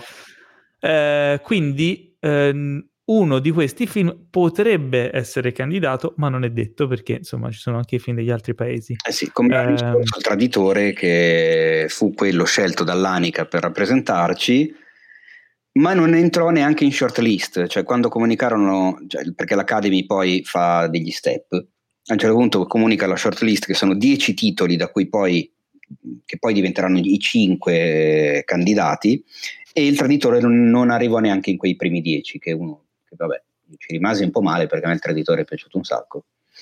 E boh, non so. Eh, Sicuramente questi film sono tutti film di un certo livello, tra cui tra l'altro La vita davanti a tutti, sé. Tutti, eh. Non tutti. Vabbè, tutti. ehm, Beh, io Ora, non non li è ho che- visti tutti. Tra l'altro, se andate a beccarvi la news sul sito, troverete i link a 1, 2, 3, 4, 5, 6 di questi film che, hanno la recens- che sono stati visti e recensiti. Eh, io e dicevo, La vita davanti a sé ne parleremo più, più tardi nel podcast perché è uno dei film recensiti oggi. E tra l'altro un paio devono an- anche ancora uscire, quindi non so l'Anica come faccia a stabilire il 24 novembre. Vabbè, li avranno già visti. Giusto, hai ragione. eh, credo, eh. Eh, quindi niente, questa è la... No, alla, alla news si aggiunge una postilla. Teo, io non, non so di questa postilla. Sì. Cosa è Eh, successo? no, le- leggila la postilla. Eh, eh, nella news c'è scritto Muccino fri- frigna su Instagram. Cosa è successo? Esatto. Ci è rimasto male. E ci è rimasto male, caro Muccino. Eh, Allora. eh, giustamente.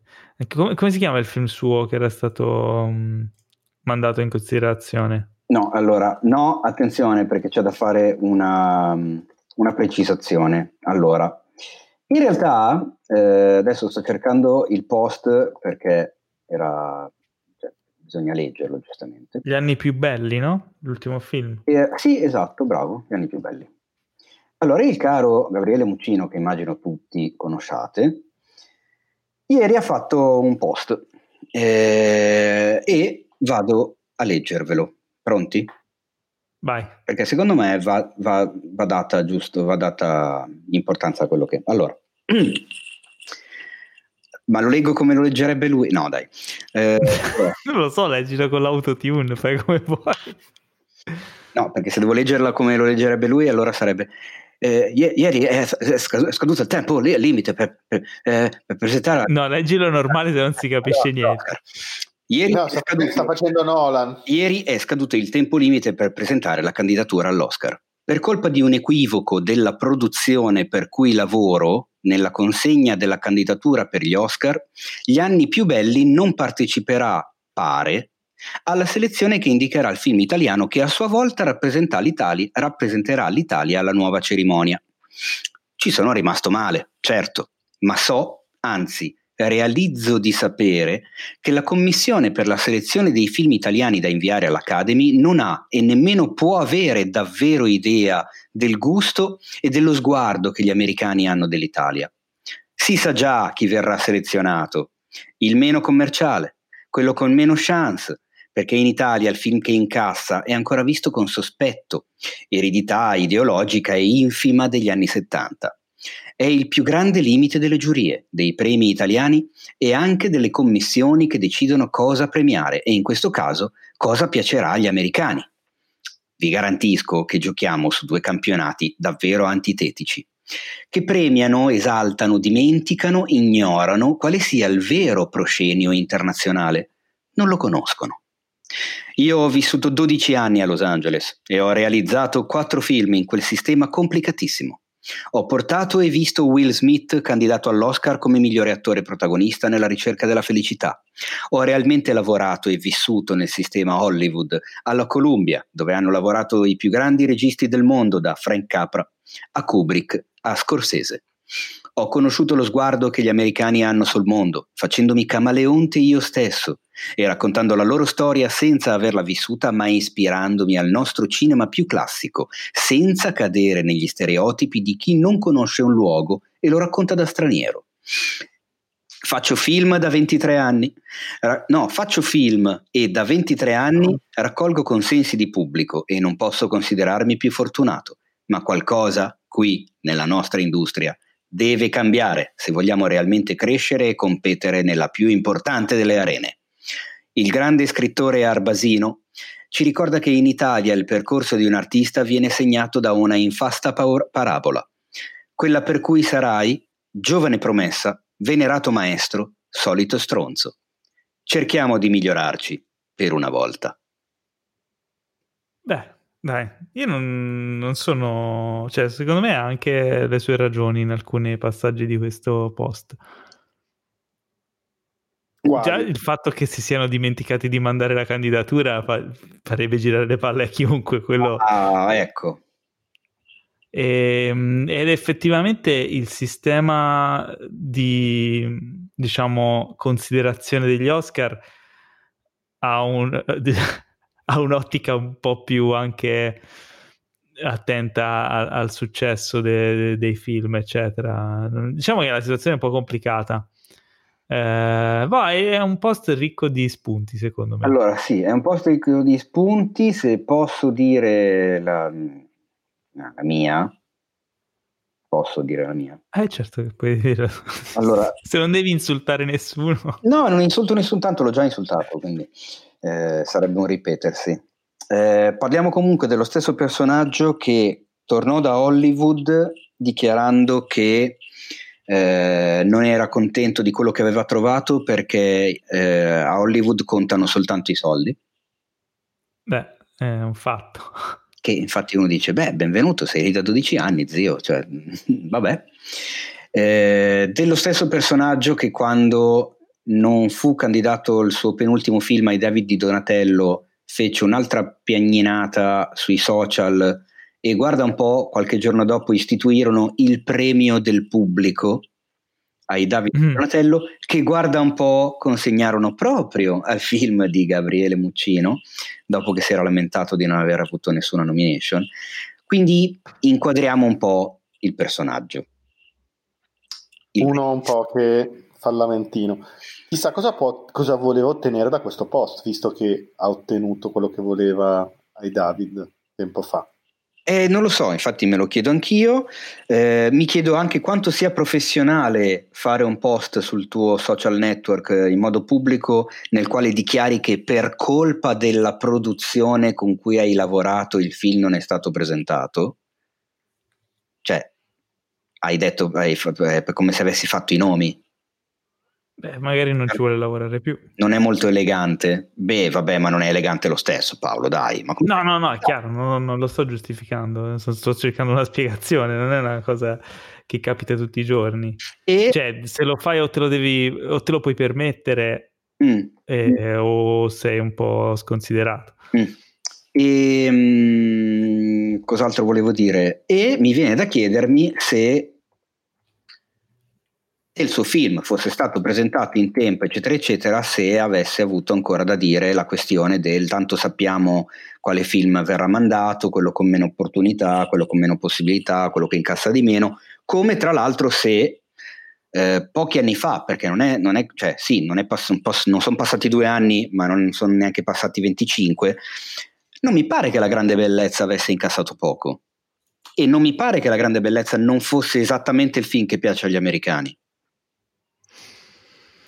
Sai, lì andiamo in un altro campo, no? Quello delle ipotesi. No, beh, però, però, La grande bellezza è un film molto autoriale. Lui, secondo me, parla film eh, commerciali nel senso più.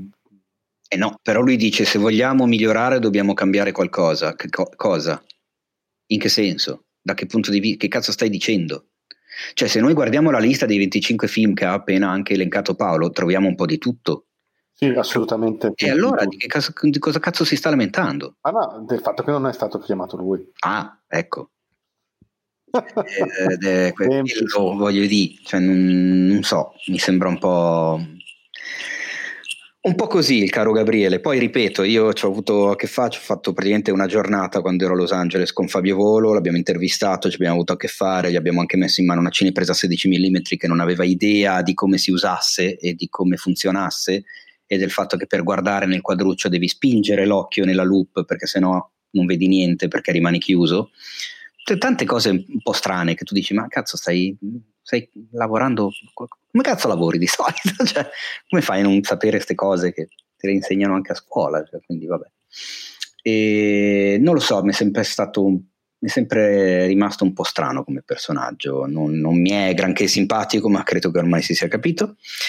Non, non, vado matto per i suoi film. Mi era piaciuto, mi erano piaciuti i primi due. Adesso silenzio. Eh, sì. Cosa pensavo visti? Eh, Quali? Ecco fatto e come te nessuno mai. No, non l'ho visto. Come te non sono mai tra... Forse era... è quello che mi è piaciuto di più, che racconta di questi ragazzini, agitazione scolastica, eccetera. C'era il fratellino Silvio no? come tra i protagonisti. Già dall'ultimo bacio in poi è entrato in questo suo loop di gente che urla e che, che piange e strilla sotto la pioggia e non si è più spostato da lì. I suoi, marchio di fabbrica. Esatto, i suoi film tanto acclamati con Will Smith americani, sinceramente a me non hanno detto niente, li ho trovati guarda, ma, guarda uh, banali piagnoni costruiti proprio. A me ma... la, la, ricerca della felicità era piaciuto. Mamma mia. No, ragazzi, ma la ricerca della felicità non è piaciuto a nessuno, dai, Paolo. A me è no, piaciuto. Boh, non lo so se è anche andato bene, quindi non è piaciuto solo a me. A me non è piaciuto per niente, cioè l'ho trovato. A Will è piaciuto. Come si dice? L'ho trovato. Eh, mi viene il termine, cioè. Eh, che gioca molto sul, sul, sul patetismo retorico. Bravo, esattamente, quella parola lì, retorico. Sette anime ancora peggio. Quello non l'ho visto. Mamma mia, una roba che... Vabbè, comunque direi che possiamo andare avanti, cosa dici? Dalla pancia. Sì. O vogliamo fare un buccino special? No, no, no, no, prego, prego. Scusa. Ma farei volentieri un M. Night Shyamalan special, ma in realtà ho solo una news, la news che il suo nuovo film, si chiama Old, eh, ha appena finito la produzione. Quindi hanno finito di girare questo film che è un, un altro, insomma, un thriller. Lui è ormai insomma, il maestro del thriller. Eh, ma la storia dietro questo film è particolare perché è basato su una graphic novel francese chiamata Sandcastle, eh, scritta da Pierre-Oscar eh, Levy, o Levy perché sarà francese, eh, illustrata da Frederick Peter, e lui ha, rice- Peters, e lui ha ricevuto uh, questo libro, questo fumetto, in regalo per la festa del papà. Mm. L'ha letto, si è innamorato della storia, ha subito comprato i diritti, opzionato i diritti per farci il film e ha fatto il film. E la storia parla di un... È ambientato, l'hanno girato in Repubblica Dominicana. Ma dai! Eh, sì, è ambientato su una spiaggia dove a un certo punto iniziano, c'è un gruppo di vari personaggi, diciamo, che non si conoscono e iniziano a succedere le cose misteriose su questa spiaggia e, e Shyamalan, per capirci. Molto curioso di questo progetto. Assolutamente. Anche la storia dietro sembra... Sì. la, la storia di come nasce il progetto è sui generi. Figa, eh, diciamo che un po' tutti vorrebbero avere la possibilità di quando ti regalano un libro poi comprare i diritti e farne un film. Cioè. Eh sì. eh, sarebbe... Beh, non credo che costassero così tanto. No, vabbè, però nel senso io non saprei neanche come, da dove iniziare per comprare i diritti. E, eh, chiami poi... la casa editrice e dici ciao sono Shyamalan, vorrei opzionare i diritti di Sandcastle. Eh, quanto costano? Oh, se l'hanno girato alla Sterrenas andiamo a vederlo insieme Paolo. Madonna davvero. Fantastico, la Repubblica... fatevi un favore, quando si potrà viaggiare andate in Repubblica Dominicana. Sì, però andate a nord. Non a nord, sì. penisola di Samana. Bravo, mamma mia. Madonna, il paradiso è lì. Uh, allora, uh, siamo arrivati al momento preferito da Teo, quello della posta del cuore cinefila, uh. uh di cui abbiamo dei messaggi audio vostri in cui ci fate delle domande e chiedete il nostro aiuto disperatamente per risolvere i vostri problemi di cuore legati al cinema. Eh, a volte ci mandate anche dei... com'è che li chiamiamo? Co- come è andata a finire? Sì. Ok, quindi il, il resoconto di, poi dell'effetto del nostro preziosissimo e indispensabile aiuto. Eh, credo che ce ne sia uno questa settimana. O no? Ce n'è uno, sì da What Do They Call You, esatto. che è il nome del profilo che ci aveva fatto settimana scorsa, ci aveva chiesto Uh, aiuto, non mi ricordo bene la storia, tu te la ricordi che la riassumiamo brevemente? Eh, no. C'era qualcuno, qualche amico che... Eh, non me la ricordo. Vabbè, sentiamo come è andata a finire, così magari ricostruiamo l'azione. Esattamente, sentiamo cosa ci dice Usually Luca, altrimenti noto come ah, Usually Luca. Buonasera ragazzi, e um, un saluto agli eventuali ospiti che ci possono essere nel podcast, sperando che Paolo si sia ripreso e Teo sia felicissimo di essere tornato a lavorare. Comunque, a parte questo, volevo ringraziarvi anche perché mi sento un privilegiato del fatto che non so per quale motivo, ma abbiate ascoltato il mio messaggio per ben due volte a distanza di tre mesi, credo, perché era fine agosto il primo audio e, e l'avete ascoltato la settimana scorsa, quindi grazie. Mi sento okay. davvero privilegiato per questa cosa. E volevo chiedervi un consiglio. Io e la mia ragazza stiamo guardando per la prima volta e lo so, era una grave mancanza, anche se Paolo magari non la pensa così. C'è un altro pezzo. Suspense, sì, c'è un altro pezzo. Secondo me sta per dire un film di Lynch.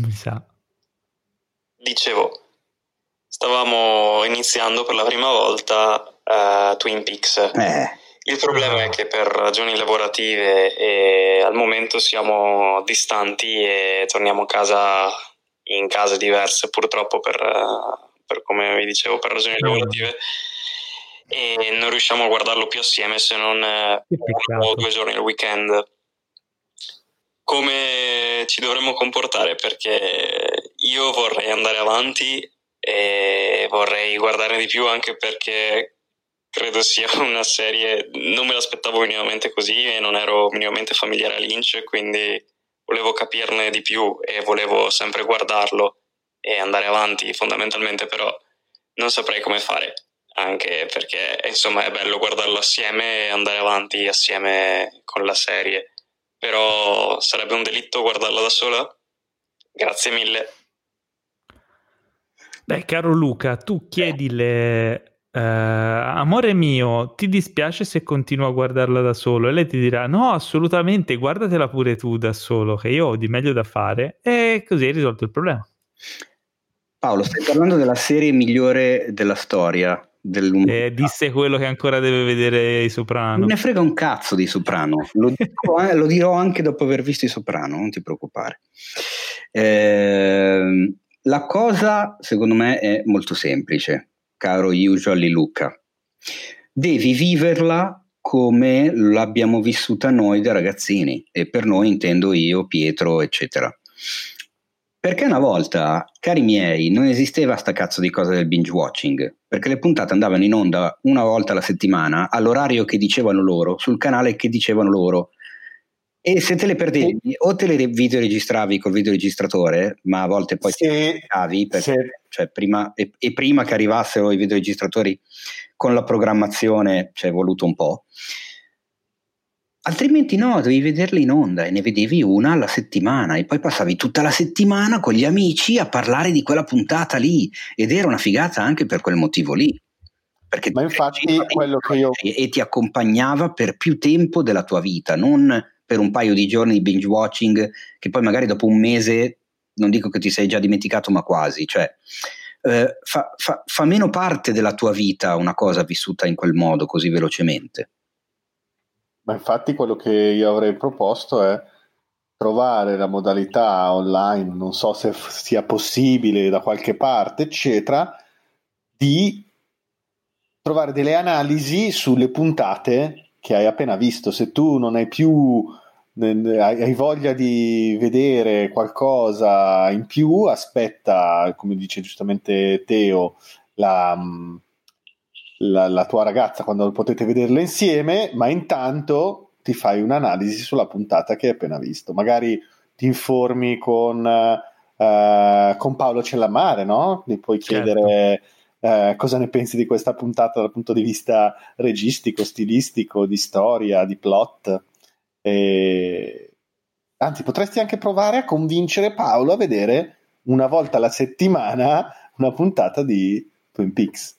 Non so, Paolo, po'- credo che almeno Twin Peaks tu abbia visto.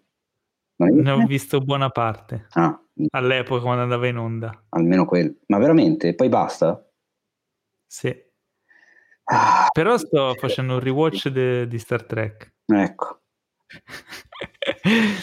Beh, comunque, dai, Luca, i nostri consigli te li abbiamo dati. Facci sapere poi come si risolve la situazione. Attenzione però perché c'è una piccola postilla e dove pare, vabbè, c'è anche... Sempre di Luca? Sì, anche, c'è anche ringraziato, dice grazie a tutti, siete davvero il podcast numero uno. Ah, grazie, ma lo sappiamo. Parentesi, oltretutto se ascolterete il mio messaggio dopo la mezzanotte, sarà anche il mio compleanno. Non lo è ancora. Manca un Perché minuto. Attualmente il nostro orario in cui stiamo registrando la puntata sono le 23.59, che fa abbastanza ridere però come cosa. Eh sì, perché non è ancora scattata la mezzanotte. Ora passiamo al prossimo messaggio, così non ti facciamo gli auguri. Proprio da No? di merda. Eh. Aspetta un attimo, perché io l'altro messaggio lo, lo devo trovare. Ah, furbo il signor Volo. Sbrigati, se no gli dobbiamo fare gli auguri. Dai, Teo. Aspetta, eh. Dai, forza. Andiamo furbo. Prego. eh. Il minchia, questi cazzo di underscore, ragazzi. Fu- eccolo qua, l'ho trovato. L'hai trovato? Mm, Fallo partire? Dai, dai, dai, dai, dai. mm, no, aspetta, non, non mi va. Tanti auguri Luca! E viva auguri! Grazie Luca per ascoltarci e avere gli auguri direttamente sul podcast in differita. Purtroppo tu stai ascoltando questi messaggi di auguri, questo nostro augurio nel podcast un giorno dopo il tuo compleanno, perché magari non hai ascoltato subito il podcast e quindi vergognati. In realtà noi Abbiamo virtualmente siamo stati i primi al mondo a farti gli auguri, cioè, tu pensa. eh? Eh, ti rendi conto? Questo è quello che facciamo per i nostri ascoltatori e voi chiedetevi cosa fate voi per noi? Eh? Fatevi questa È domanda. un, po', è un po' kennediana questa domanda.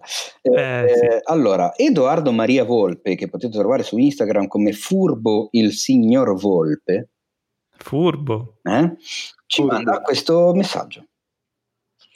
Ciao Teo e ciao a tutti gli amici di Cinefx. Allora vi mando questa nota per parlarvi eh, di una cosa bella che è successa tra me e la mia Oh, ragazza che ci sta unendo molto, eh, che è la ricerca di Conan, il ragazzo del futuro, la serie di Miyazaki. Bello. Più che altro perché stiamo facendo una grandissima fatica per trovarla e quindi questa nota è a fin di bene, per fare un'azione a fin di bene e, e quindi la, la- la nostra idea era quella di lanciare una petizione come avete fatto per Boris per riportarla in auge, riportare qui tra noi in maniera legale Conan, il ragazzo del futuro. Eh, siamo giovani, non abbiamo mai avuto modo di trovare i DVD originali e quindi dateci una mano, vi prego. Capolavoro. Che tenerezza! Esatto. Mi hanno Voi l'avete vista, vero? Ma ovvio.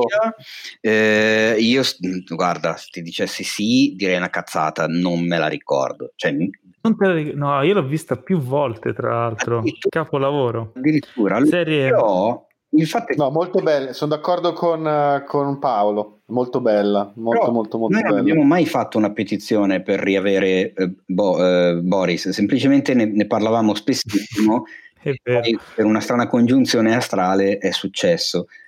Come e anche in un altro paio di casi è successa questa cosa. Quindi d'ora in poi potremmo decidere di nominare Conan, il ragazzo del futuro, in ogni puntata, così en passant. Allora, io sto cercando online e vedo che in vendita si trovano i DVD della Dynamic. Eh, quindi dov- eh, costicchiano però, eh. Eh, 4 episodi, 109 euro. Mi sa che probabilmente è fuori mm, un po' fuori, un po' fuori catalogo. Quindi assolutamente merita una riedizione. Su YouTube ci sono alcuni episodi, ma non so se ci sono tutti. Eh, diciamo che è pseudo legale. quanti Ehm, episodi sono in tutto? non molti, saranno una ventina di episodi. Eh, però diciamo allora, una- che cos'è Conan il ragazzo del futuro? È una serie animata di eh, Miyazaki, tratta da un, da un romanzo di un autore occidentale, tra l'altro, che racconta la storia di questo futuro post-apocalittico in cui questo ragazzino Conan eh, viene trascinato in una serie di avventure eh, assurde in un mondo dominato da eh, guerra civile, eserciti con degli aerei eh, in stile Miyazaki, eh, questa sorta di dittatura, insomma eh, una serie di personaggi assurdi, strampalati e memorabili e delle sequenze indimenticabili. È una, una serie per ragazzi ma molto molto bella curata a livello di animazioni, ovviamente c'è dietro Miyazaki, ma anche e soprattutto a livello di storia e personaggi e um, questo sci-fi stile Miyazaki super accattivante. È assolutamente una, una cosa da non perdere. Effettivamente non so neanche se si possa trovare magari su qualche eh, streaming, cioè legale. So, vedo adesso che sono 26 episodi ma è stato fatto un ridoppiaggio, tra l'altro nel 2007, ah. da parte della Dynamic, che quindi ha... Ah, ok, quindi l'edizione Dynamic è ridoppiata. Esatto, le voci italiane del 1981 sono tutte scomparse, hanno lasciato spazio alle voci del 2007, tra le quali leggo comunque nomi come Dario Penne, Luca Ward, Lorenzo Scattorin, Massimo Lodolo... Mm insomma, Claudio Moneta, insomma. È stato fatto un bel eh, lavoro. Eh sì. Tra l'altro pare con uh, uh, doppiaggio più fedele all'originale. Ah, ok, beh, quindi insomma. Strano perché poi noi siamo affezionati a quello originale di doppiaggio, era, era molto bello, cioè, insomma, è lì una questione affettiva. Assolutamente. Sarei anche curioso di vedere tutto deve il... ricominciare. Ah, vedi che ti ricordi il, la sigla? La, sì, ma ho, delle, ho, dei flash, però dirti che me la ricordo perché l'ho vista e mi ricordo addirittura l'intreccio, no, mi spiace. No, beh, io la, la rividi più volte anche più da, da grande, insomma, più cresciuto, sì, in modo che la, la capì anche meglio. Anche perché da ragazzino magari beccavi un, ti saltavi qualche episodio, non la riuscivi a seguire, invece è proprio perché, ha una continuità è... orizzontale, una serie, è, un, è tratta da un romanzo, quindi gli episodi raccontano tutta una storia, li puoi vedere tutti di fila, è, è proprio una... La, la, la cosa classica, eh, Teo, che i nostri amici più giovani non conoscono, è l'idea di poter vedere episodi di cartoni animati di una trama orizzontale saltandoli e non vedendoli tutti. ah, eh, perché loro te, te li mettevano, se quel giorno lì avevi gli allenamenti e dovevi studiare, non te lo vedevi. Eh no. Ciao. E quindi possiamo andare avanti dopo aver consigliato, insomma, se riuscite a recuperarlo in qualche modo, Conan il ragazzo del futuro, mh, mm, fatevi un favore, anche se pare introvabile, strano comunque. Ehm, andiamo avanti e parliamo dei trailer. Ah, oh. il, la rubrica dei libri, diciamo che l'ho già citato il libro di questa settimana che è eh, quello di Nolan, ho preso l'audiolibro quindi prima o poi appena avrò finito di, di, ascoltarlo ve ne parlerò e vi dirò insomma cosa ne penso se ne vale la pena. Andando alla sezione dei trailer apriamo con un trailer molto uh, accattivante. Non voglio dire interessante perché se no ne abuso però questo è proprio è un trailer di quelli che, che vedo e dico voglio vedere questo film subito.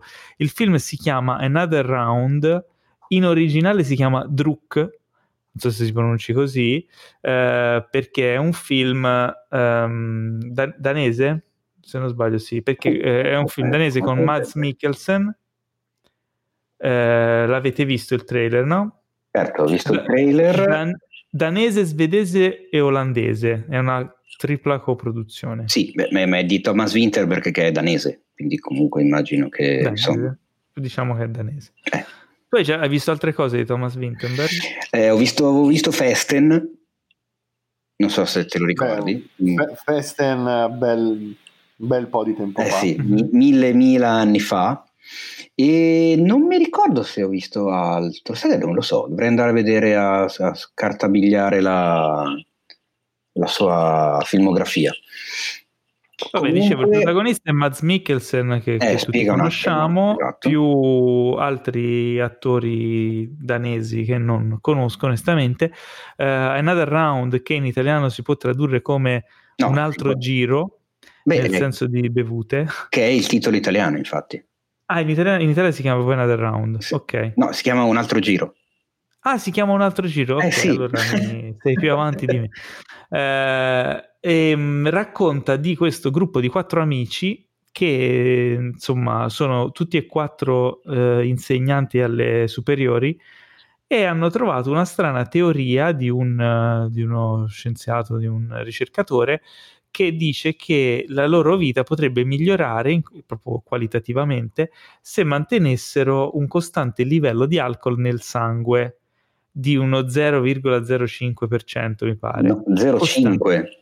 0,5% eh, sì. di alcol nel sangue costante.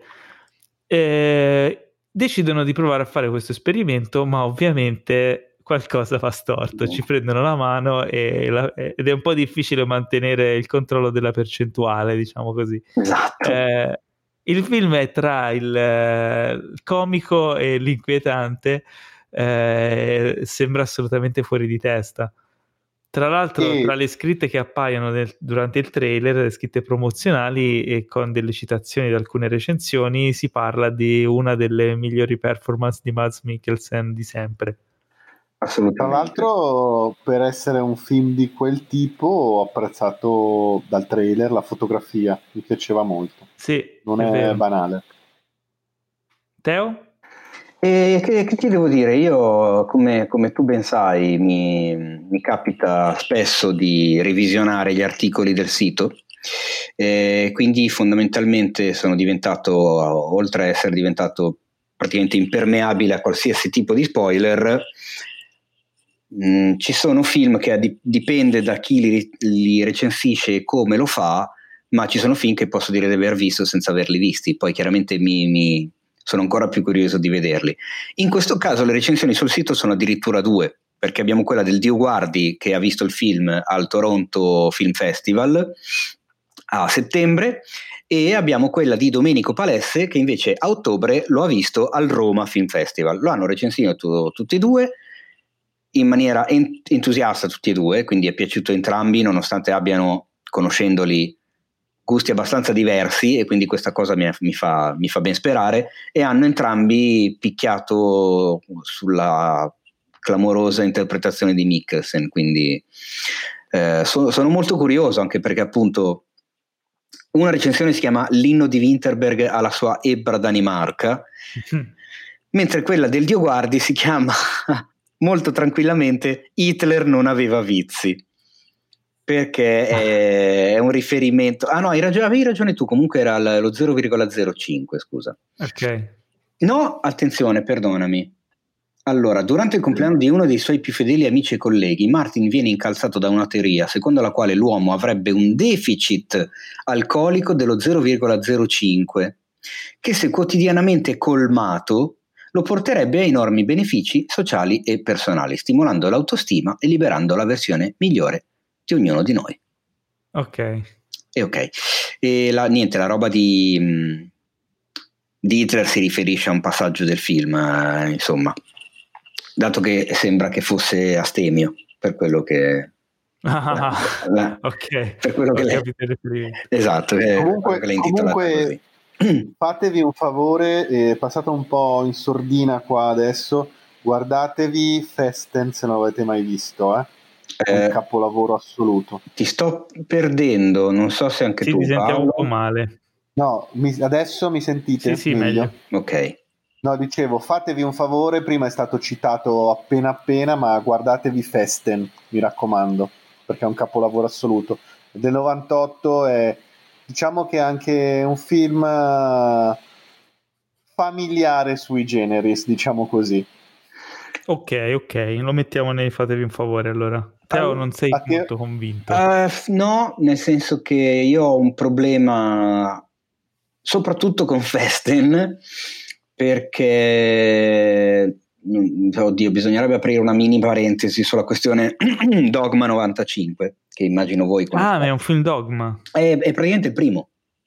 Ah, ok. Ora è il primo e forse il più aderente a quel manifesto cinematografico danese inventato da quel pazzo provocatore di Lars von Trier, che poi lui per primo non ha mai girato un film. Mai, mai, non ha, non ha, mai, mai, mai, eh sì, mai, mai, mai. Eh, lo so perché mai. è un cazzo di furbone. E io all'epoca, quando venne fuori la questione del Dogma 95, ero uno studente di cinema, quindi comunque fu un movimento che guardammo molto da vicino perché era, sembrava o comunque era un qualcosa che si, ta- che, che si muoveva. Eh, metà anni 90 comunque il cinema ha avuto un bello scossone sia quello hollywoodiano che quello europeo per tanti motivi e grazie a tanti autori. Quindi era un momento molto di, di, di, di fermento. E questa florido. cosa, florido, esatto, e questa cosa ci incuriosì parecchio, eh, ma a me fondamentalmente fece incazzare altrettanto. Se mi permetti, visto che ne abbiamo già parlato in passato del Dogma 95, vorrei leggere le 10 regole sì, per farvi eh, capire eh, meglio, no, per chi non ne ha mai sentito parlare, eccetera, in che cosa consisteva questa sorta di Manifesto. stile di, di, filmmaking ideato da Lars von Trier. E Thomas Winterberg, attenzione. E Thomas Winterberg. Regola numero uno: le riprese vanno effettuate nei luoghi reali, non si possono portare scenografie e oggetti di scena sul set. Se c'è la necessità di usare un particolare oggetto di scena, è necessario girare in un luogo in cui quell'oggetto si può trovare naturalmente. Regola numero due: il suono non deve essere mai prodotto separatamente dall'immagine o viceversa. La musica non deve essere usata a meno che non sia suonata nel luogo in cui la scena è girata. Regola numero 3. La macchina da presa deve essere sempre tenuta a mano, ogni movimento o immobilità ottenibile con la ripresa a mano è permessa. Il film non deve svolgersi davanti alla macchina da presa, ma è la macchina da presa a dover andare dove il film si svolge. Regola numero 4. Il film deve essere girato a colori. Illuminazioni speciali non sono permesse. Se il set è troppo buio per permettere le riprese, la scena deve essere tagliata o al massimo si può attaccare una singola lampada alla macchina da presa. Regola numero 5. Ottiche particolari e filtri non sono permessi. Regola numero 6. Il film non deve presentare azioni superficiali, omicidi, uso di armi e cose simili non sono accettabili. Regola numero 7. L'alienazione temporale e geografica non è permessa, deve essere evidente che il film è ambientato qui e adesso. Regola numero 8. Film ge- I film di genere non sono accettabili. Regola numero 9. Il film deve essere in formato Academy 35 mm. Regola numero 10. Il regista non deve prendere credito per il suo lavoro. Quindi Wittenberg eh, aveva seguito tutte queste regole in Festen? Eh, sì, anche perché appunto aveva firmato il manifesto assieme a Lars von Trier. Attenzione, oltre alla pellicola io mi ricordavo anche che, che era obbligatorio il 4 terzi e non il formato panoramico, però magari mi mm. ricordo male. Eh, allora, erano delle cose chiaramente, era una provocazione, anche perché 30 anni prima eh, la Nouvelle Vague si era proposta un po' più o meno la stessa cosa nonostante avesse messo al centro la figura del regista come autore, mentre qua invece chiedono di eliminarlo dai, dai credits. Però anche lì c'era macchina a mano, niente, niente luci aggiuntive, location reali, niente musica ex, extra diegetica, eh, eccetera, eccetera. Quindi non era tutta questa gran novità, e poi ovviamente io la cosa personalmente, io e tutti i miei compagni comunque di studi, la cosa la, la, eh, l'avevamo presa come un'esagerazione totale, anche perché poi nel momento in cui stai studiando per diventare montatore, per diventare operatore, per diventare direttore della fotografia, arriva questo che ti dice non, non puoi fare niente, non, non, puoi fare un cazzo, devi usare la macchina a mano, girare male fondamentalmente, senza luci, senza, ma vai a fanculo, cioè nel senso, perché?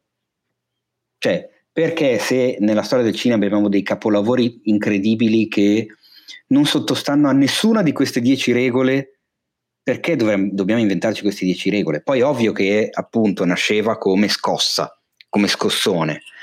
La cosa mi ha fatto ridere anni dopo, quando poi effettivamente mi sono reso conto che a tutti gli effetti Von Trier per primo non ne ha mai girato uno di film del genere e il movimento Dogma ha dato vita a film che Ah, oddio, non so quanto siano. Io poi ne ho visti solamente due e ho lasciato perdere perché non incontravano i miei gusti. Eh, l'altro era Idioti, che non so se mm. l'hai visto, sì, sì. che era sì, simile, al, che è proprio di Von Trier, che è simile alla questione del dogma, ma non lo rispetta in tutto e per tutto. Quindi già lì capisci. Vabbè, lui fa le regole e poi Esattamente, hai capito, È cioè- un ribelle alla fine. Capisci che era una provocazione in, quanto tale, perché insomma, poi tu, tu scrive le regole, te le aspetti, poi primo film che fa già va a, a infrangerle e quindi Vabbè, quindi tornando ad Another Round, c'è una data d'uscita italiana?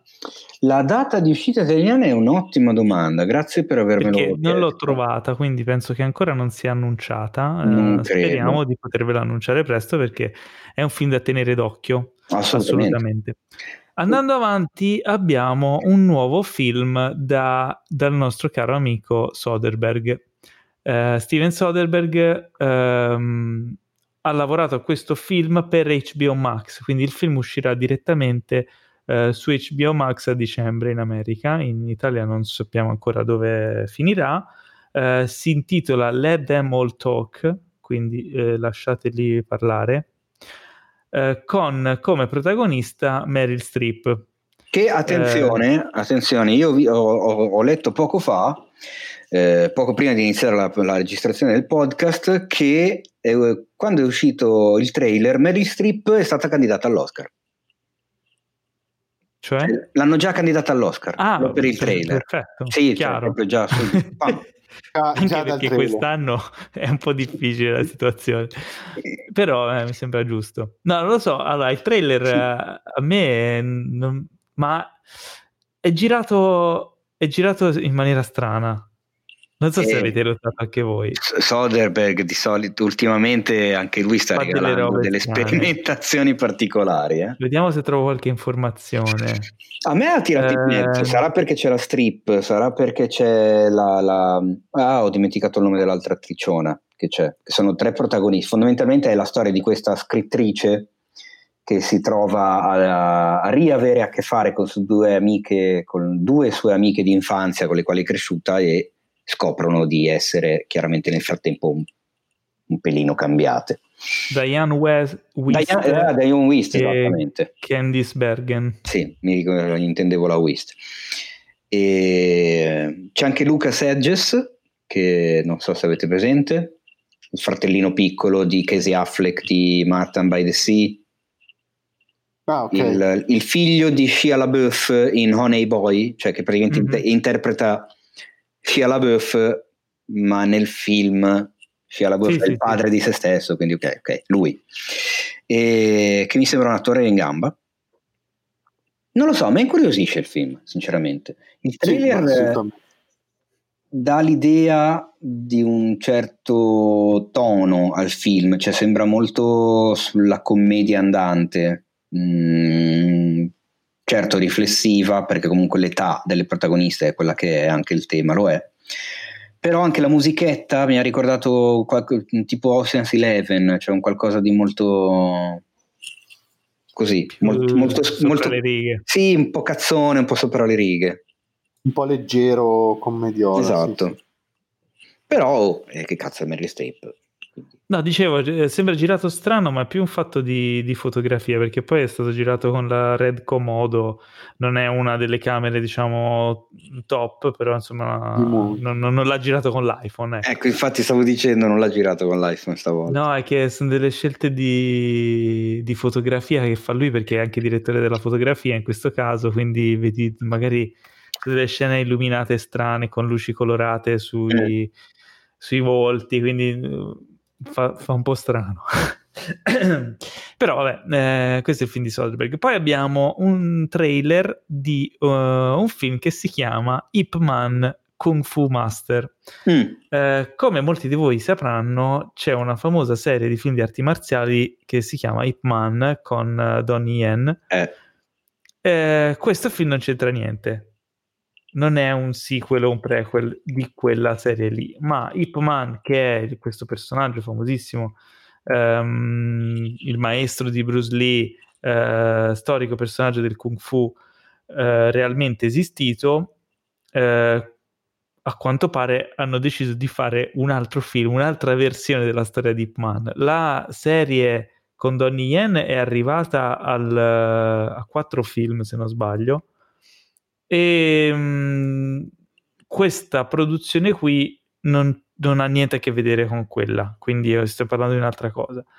Uh, il, dal trailer è un film di arti marziali e beh, ma con, degli, con degli elementi in costume storici, uh, un po' come era quello originale. Mi sembra che manchi proprio il carisma di Donnie Yen. Eh, ma più che altro a me ha fatto ridere perché il, il protagonista, cioè il, pro, il personaggio di Ip Man, Ip Man è interpretato da uno che però ci assomiglia molto. Sì, sì, eh, sembra che l'abbiano fatto apposta.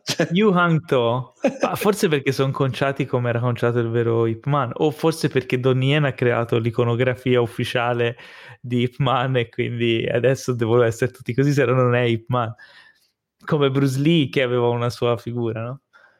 Eh, non lo so, eh, non sembra niente di che, però ci dà l'occasione di ricordarvi, magari di recuperarvi Ip Man, eh, almeno il primo, che non è niente male, con Donnie Yen. Mm. Non so se voi avete qualcosa da aggiungere su questo trailer. Ma... No, direi proprio di no. Mm, mm, no, ho già raccontato di essere legato a, soprattutto ai primi due film, ti ricordi, perché mi hanno aiutato certo. ad affrontare il viaggio peggiore della mia esistenza non, boh, non mi ha attirato molto. Cioè, mi è sembrato un po' il, sai, la, il classico meme eh, quando lo ordini su Wish. Sì, ha senso. ecco, su AliExpress. Esatto, quando ordini Hipman su AliExpress ti arriva questo. Ti arriva quello sbagliato. Vabbè, e un po' mi ha fatto lo stesso effetto anche il trailer del prossimo film di cui parliamo, che è Tom e Jerry. Tom e Jerry, i famosi cartoni eh, che tutti conosciamo e amiamo, eh, non so chi, non so per quale motivo, ha deciso di farne un film eh, live action, cioè semi live action, un po' alla Roger Rabbit, e di tirare in mezzo eh, attori inconsapevoli o svogliatissimi. in quello che risulta essere uno dei trailer più cringe che io abbia visto ultimamente. Cioè, c'è Chloe Grace Moretz che mh, mm, sembra che voglia essere da tutte le parti tranne che in questo film. Uh, Michael Pegna che fa il suo l'unico che mi è sembrato nella parte contento di essere lì è Ken Jong eh, Dr. Ken uh, il, l'attore comico cinese che ricorderete da Community e Una notte da leoni ah!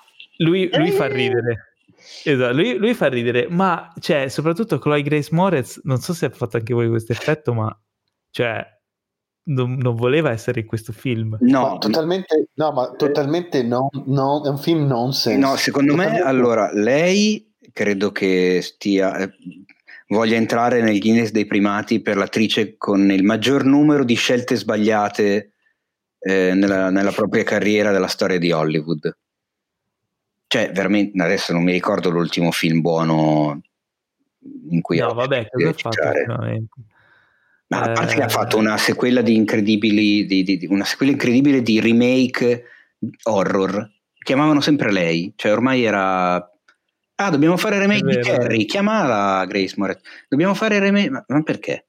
Suspiria di Guadagnino. Che guarda un po' è un remake horror Comunque è vero. Eh, ma ma fondamentalmente cosa? questo film parla de- delle origini di Tom e Jerry.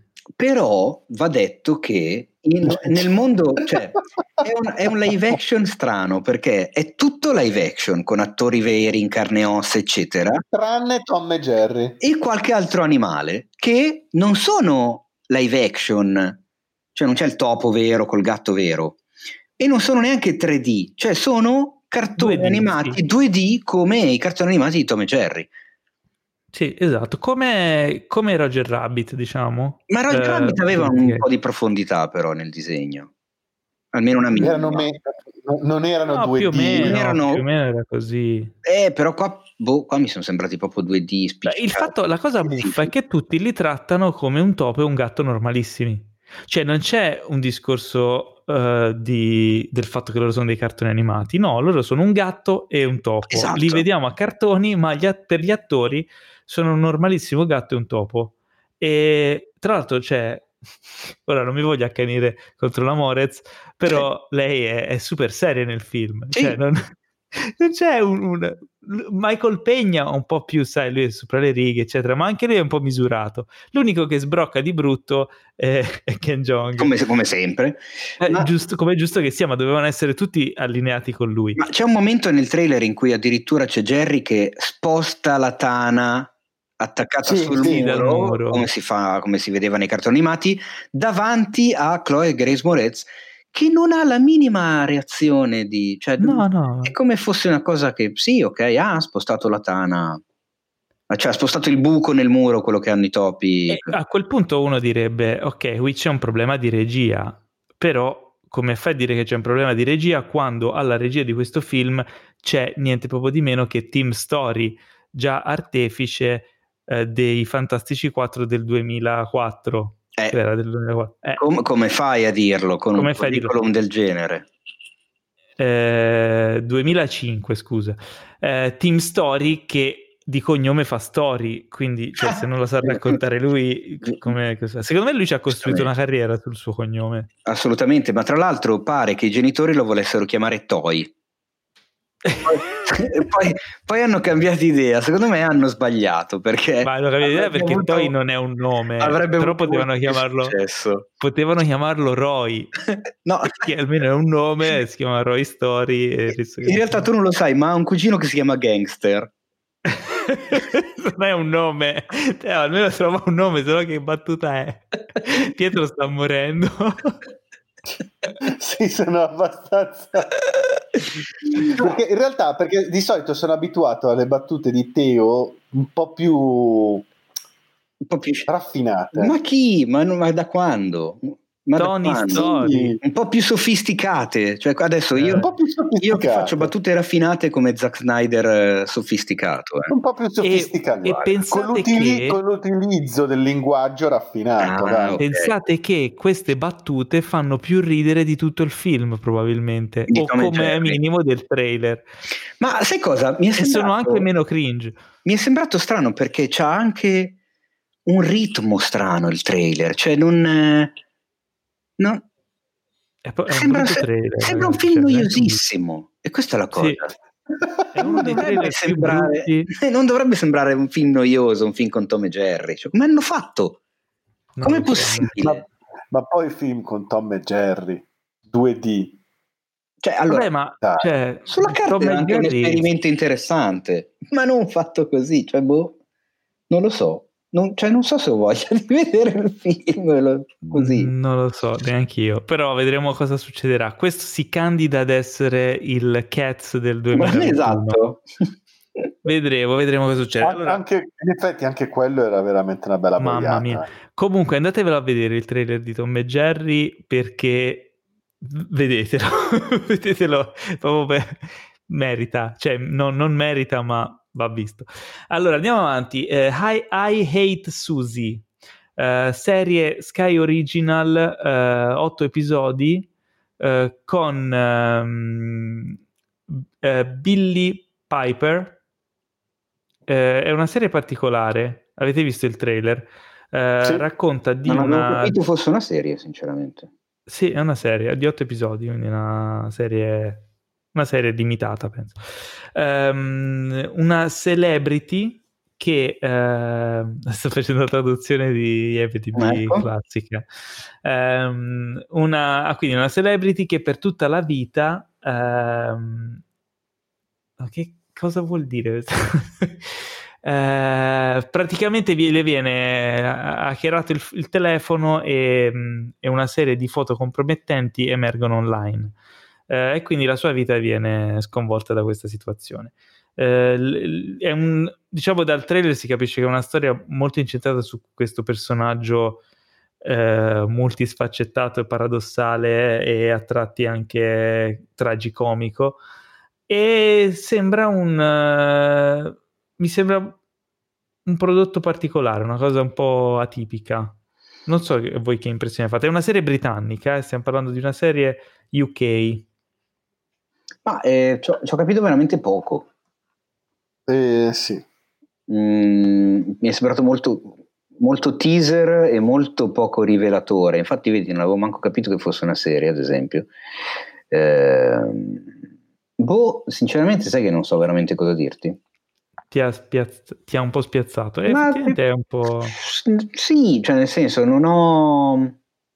Non, è una, non ti incuriosisce? No, non mi, ha, non mi ha attirato, non, non, non, ho capito cosa dovrei, eh, cosa dovrebbe appassionarmi. Allora, l'autrice già, autri- già, tra gli autori di Succession, quindi insomma una serie che ha avuto il suo successo, eh, mentre Billy Piper è anche regista e autrice, la, la protagonista, e anche lei insomma ha avuto un, insomma, al suo attivo uh, titoli interessanti, è stata anche nel cast di Doctor Who e um, The Secret Diary, Diario di una squillo per bene. Uh, cosa dire di questa serie? Non lo so, sembra intrigante come concept, come prodotto UK sopra le righe, molto insomma um, particolare, vedremo cosa succede. Andando avanti, ho oh, finalmente uscito un trailer di un film che in realtà abbiamo già visto, ma non in questo modo. Sto parlando di The Godfather Coda, The Death of Michael, Corle- Michael Corleone. Quindi il padrino, co- come si può dire? Il padrino, Coda, la morte di Michael Corleone. Coda come termine, diciamo, musicale, no? la coda di, un, di un'opera, quindi l'epilogo eh, è la versione rimontata da eh, Coppola del terzo film della saga del Padrino, ehm, a cui a quanto pare ha, è riuscito a realizzare un nuovo inizio una nuova fine e a rimontare completamente molte sequenze in modo da dargli nuova vita. Uh, questa è stata la dichiarazione di, di, Coppola, che è molto contento che gli abbiano permesso di, fare, di mh, portare a termine questa operazione eh, per diciamo rilanciare quello che è considerato, sempre stato considerato il più debole dei tre film del Padrino. Ricordiamo che i primi due, Il Padrino e Il Padrino Parte 2, sono considerati tra i migliori film americani mai fatti, eh sì. mentre il terzo è sempre stato un po' il fanalino di coda. Speriamo che questa operazione possa dargli nuova luce. In realtà io non l'ho mai disprezzato il terzo. Chiaramente non è a livello dei primi due, però insomma ne abbiamo già parlato anche in passato è un film degno di, di tutto il rispetto, specialmente la performance di, di Al Pacino. Eh beh, direi di sì, tra l'altro rivedere questo trailer qui è sempre bello, cioè vedere certe immagini, l'idea di poter vedere qualcosa di nuovo, con nuova linfa, Già. dà sempre un po' di brividino, devo dire la verità. E poi e... c'è anche... No, finisci, scusa. Cioè, eh, no, no, ma perché io eh, del Padrino non ho mai visto il trailer, no? Mm. ho sempre visto i film, no? E devo dire che vedere il trailer di un film del genere capisci subito, cioè dai trailer non ce n'è, capisci subito la qualità e la pasta di un certo tipo di prodotto. Cioè, e questo, cioè ditemi, se Tom e Jerry non ti viene minimamente voglia di vederlo, qua vuoi vedere tutto, datemi di più subito. Cioè, sì è quello il discorso, lo capisci subito. Quindi beh, cioè, è bello l'idea di rivedere qualcosa anche di nuovo. Sì, c'è una forza intrinseca. E poi, tra l'altro, in questo film c'è una delle scene più citate della saga del padrino. Just when I thought I was out, they, they put me back in. Con le mani. Stracitata. Eh, Tra l'altro nei Soprano viene citata tipo ogni tre puntate, è fantastico. Quindi insomma sono curioso di rivedere, di riesplorare questo uh, episodio conclusivo della saga del padrino Anch'io. e magari approfittarne anche per rivedersi quelli vecchi. Anch'io ho fatto Quattro... lo stesso pensiero di, di, Pietro comunque mentre vedevo il trailer. Il trailer sì. Mi ha fatto effetto vedere il trailer di un film del genere e sei non tornato so. un po' indietro a, a, alla fine degli anni Ottanta quando uscì il trailer, che tra l'altro, cioè i primi non due... Non lo ricordo assolutamente. No, lo so, nemmeno io me lo ricordo, però i primi due film, eh, diciamo il secondo era uscito un po' di anni prima, quindi c'era stato un gap.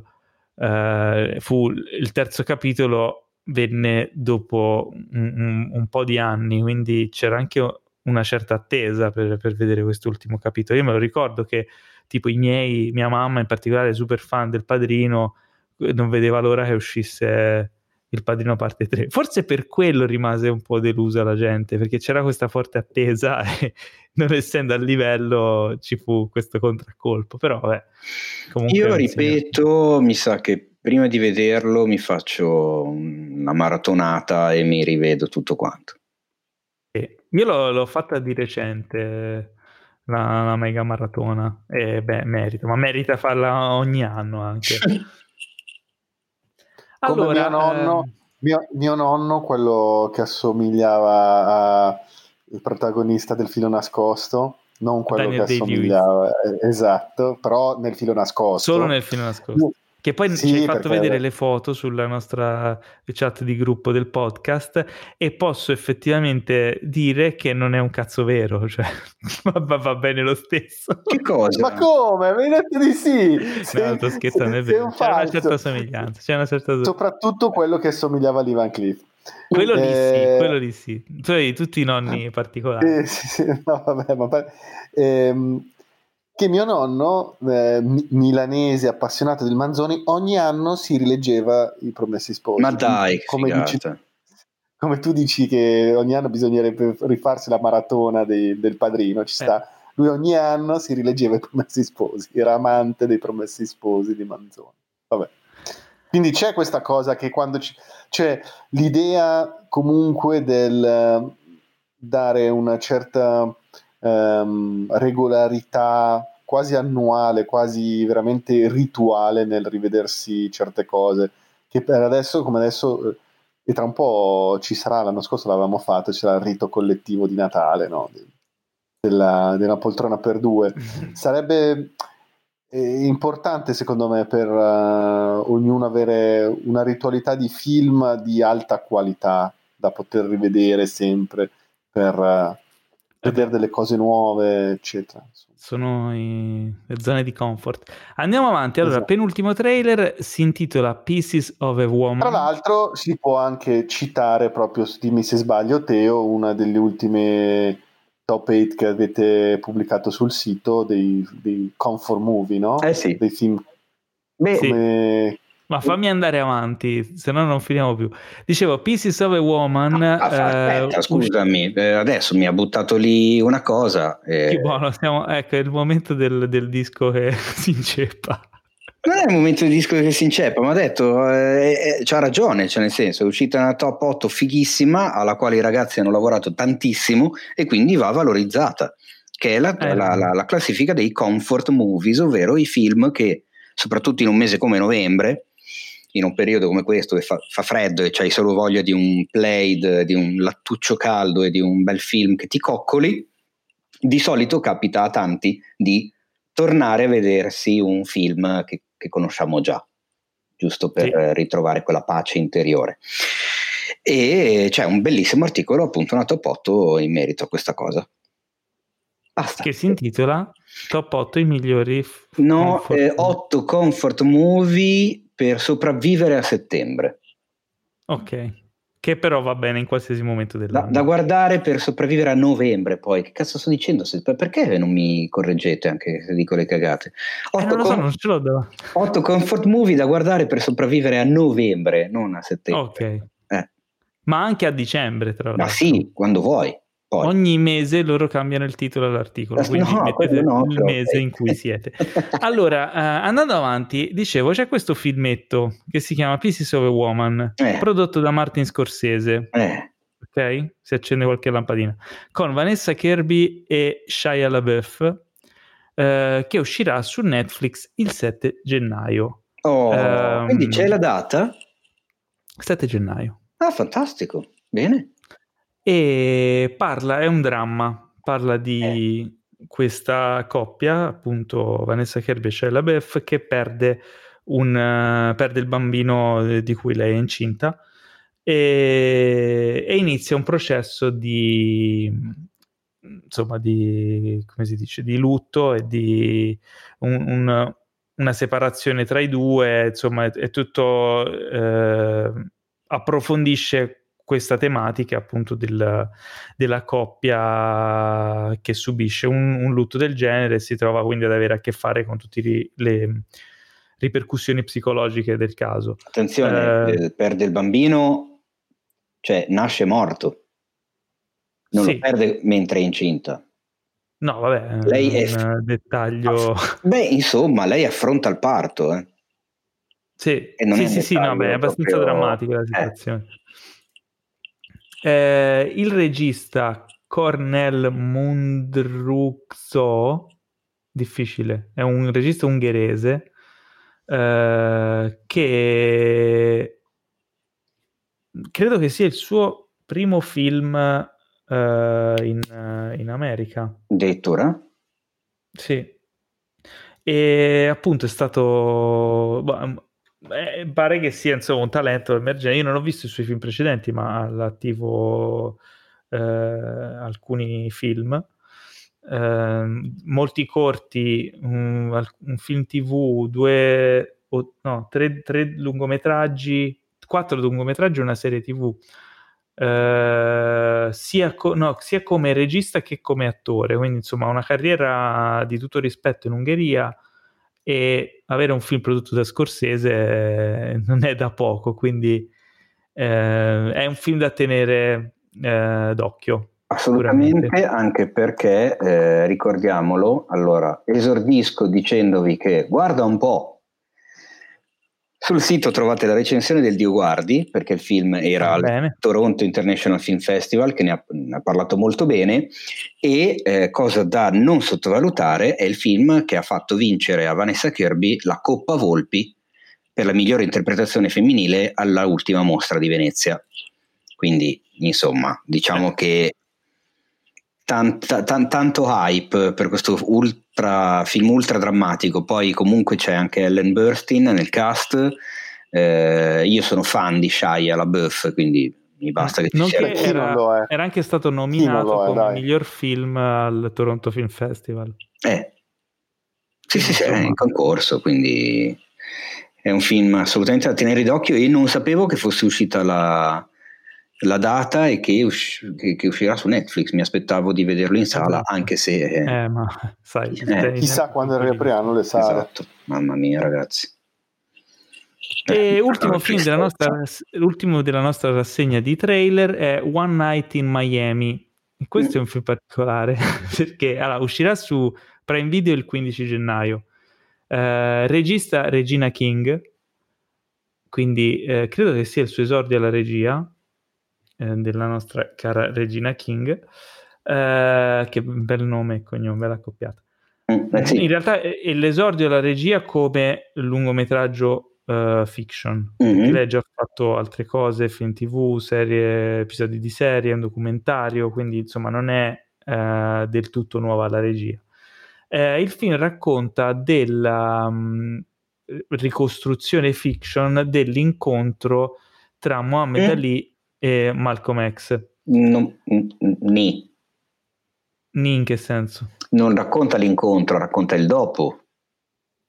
Eh, no, però racconta anche della notte in cui loro si incontrano. Beh, ma racconta, cioè parte da lì, ma in realtà tutto il film è fondamentalmente incentrato su eh, Muhammad Ali, Malcolm X, Sam Cooke e Jim, Jim Brown Esatto. Nella stanza d'hotel che festeggiano la vittoria di Muhammad Ali. Cioè è lì, il, cioè è la, la- la- la- come si Sì, dice? è la- però è la, è la notte in cui loro sono stati tutti insieme. Esattamente, sì. Dopo l'incontro. No, no, perché pensavo... Non l'incontro di box, l'incontro tra le persone. Ah, ok. Infatti non capivo, ma era un misunderstanding. Eh, quindi insomma è un, è un episodio della vita di, di Muhammad Ali molto importante. Eh, ne parla anche, io ho letto la biografia di recente, ne parlava appunto perché è stato un momento, l'incontro con Malcolm X è stato illuminante per lui e questo film verte appunto su, su, queste, su questo incontro e tutte le, le cose che ha generato poi. Eh, insomma, mh, Anche perché, voglio dire, stiamo parlando comunque di quattro personaggi ultra importanti per la cultura afroamericana, Eh, quindi eh, di primissimo piano in quegli anni. eh, anche politica. Assolutamente, quindi il film diventa ultra contemporaneo. E sai che cosa, Paolo? Cosa? Sul sito trovate la recensione. Ah, Infatti l'ho detto a che festival di- era? Ah, era a Venezia Ok. e lo ha recensito Alessandra Gonnella, che è la, la- la nostra corrispondente di solito da Londra. E te l'ho detto prima di registrare che infatti sono usciti un sacco di trailer di film che abbiamo visto in anteprima nei vari festival e qui sono già stati recensiti, dei quali ho revisionato le recensioni e, e comunque e- che conosco abbastanza e di cui sono molto curioso. Non riuscirò. Bene. Doman- domanda che vi faccio, non voglio divagare troppo, se no Paolo mi cazzia, ma pensavo, sinceramente voi quanta voglia avete di vedere film che sapete che non usciranno al cinema? Sapete che io ho meno voglia di vederli se non escono al cinema? Cioè l'idea che io vedo un trailer e so che un film mi arriverà o su Netflix o su Prime Video ho meno voglia di vederlo. Ho- l'idea di vederlo sullo schermo di casa mi... Perché non hai una televisione passare- bella come la mia. Eh, quello è probabile. No, a parte gli No, scherzi, è una, so un'ottima domanda questa, perché effettivamente è cambiato un po' la percezione dell'uscita del film. Ehm, è cambiato un po' l'abitudine, no? A me il, il fatto di dire, ok, il 7 gennaio su Netflix esce, esce Pieces of Woman o il 15 gennaio su Prime One Night in Miami, è un... uh, mi piace avere quella data d'uscita. È chiaro, non, non- non posso andare al cinema perché è chiuso il cinema, se no andrei al cinema a vederlo. Eh, però c'è sempre quell'attesa della data. Anzi, quando un venerdì non esce un film nuovo che, che aspetto, eccetera, eh, quasi mi dispiace, mi manca qualcosa. Quindi quando escono questi film evento, anche se sono sulla piattaforma, io me la vivo come quando da ragazzini usciva la prima TV su Canale 5 che ti eri perso su, so, su Rai 1 del filmone che, che stavi aspettando perché non avevi potuto vedere al cinema.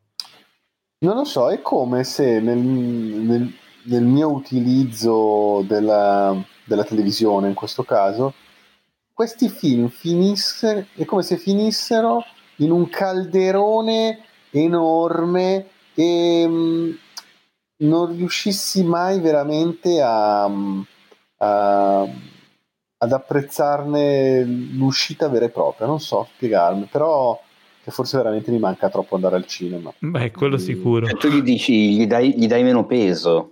Gli do meno peso, esattamente. Eh, ma quello È come se- sia Gli do proprio meno peso, bravo. Cosa? Quello credo sia spontaneo, cioè psicologicamente, almeno per quanto riguarda me, succede la stessa cosa. Eh, cioè l'idea di avere, il- non lo so, per dirti, eh, la, la notizia dello spostamento di Dune, o di Dune, anzi, Dunè. Dune, al di là di quello che ci poteva essere legato, che adesso non svelo, e che sveleremo a tempo debito nel caso dovesse concretizzarsi, ma io l'ho, l'ho- l'ho veramente mh, accusata. Cioè, ci sono veramente rimasto tanto male. E se mi avessero detto esce due mesi dopo su Netflix, non sarei stato entusiasta lo stesso. Cioè, non è che avrei detto, ah, che figata, allora invece di vederlo a ottobre dell'anno prossimo, lo vedo a febbraio.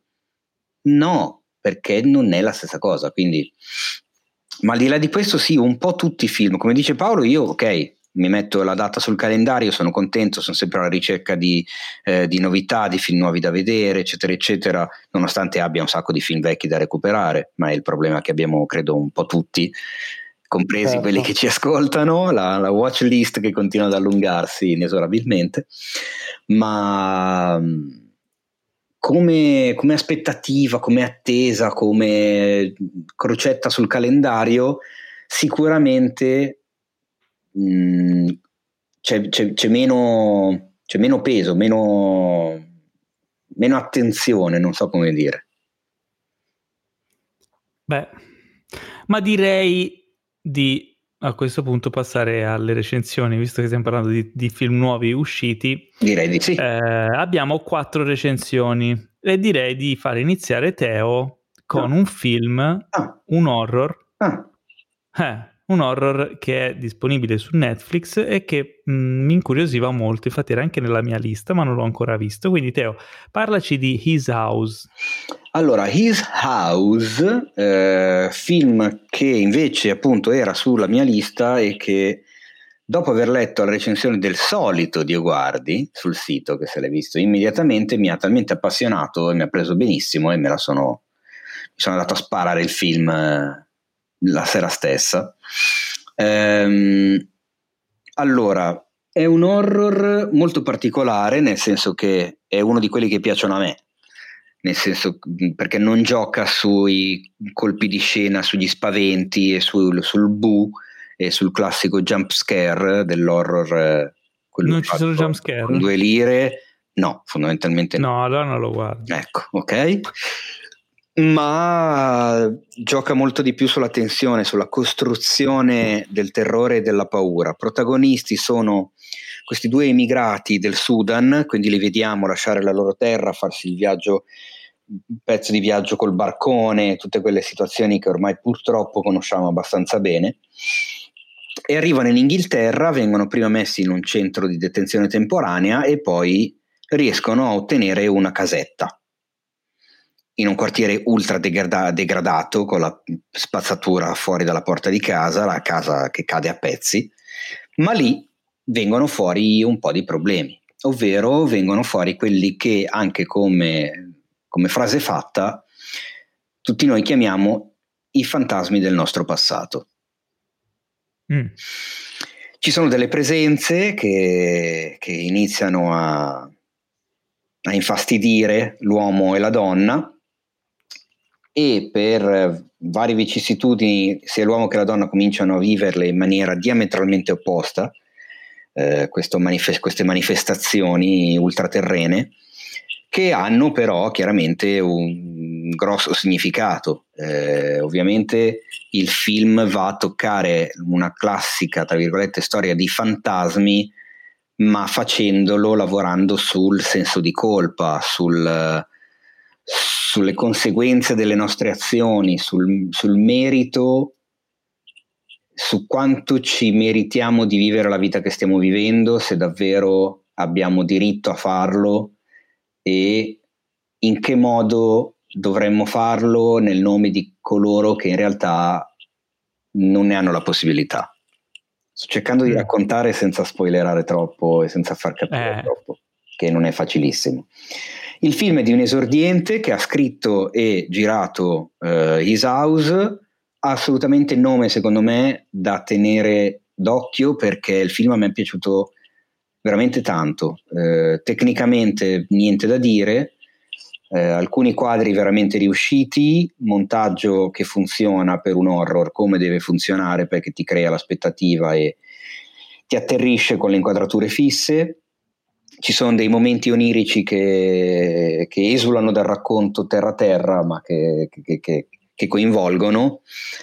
Assolutamente consigliatissimo, non consigliato, consigliatissimo. Ah, tra l'altro lei, eh, Wunmi Mosaku, è, la, è una dei protagonisti di Lovecraft Country. Sì, esattamente. Il donnone.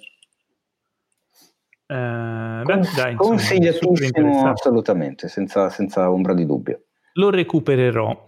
Eh, invece io ho visto, eh, sempre su Netflix, La vita davanti a sé, questo ritorno di Sofia Loren, eh, diretto da suo figlio Edoardo Ponti, eh, ed è un, eh, è un film, è un remake. Partiamo dal fatto che è un remake di un film degli anni 70, eh, che in italiano appunto si chiama La vita davanti a sé, racconta di questa donna mh, mm, anziana che accoglie in casa sua eh, bambini figli di prostitute. Eh, lei era una prostituta a sua volta da giovane eh, e si trova ad avere a che fare con questo ragazzino eh, Momò, che in realtà è il vero protagonista del film.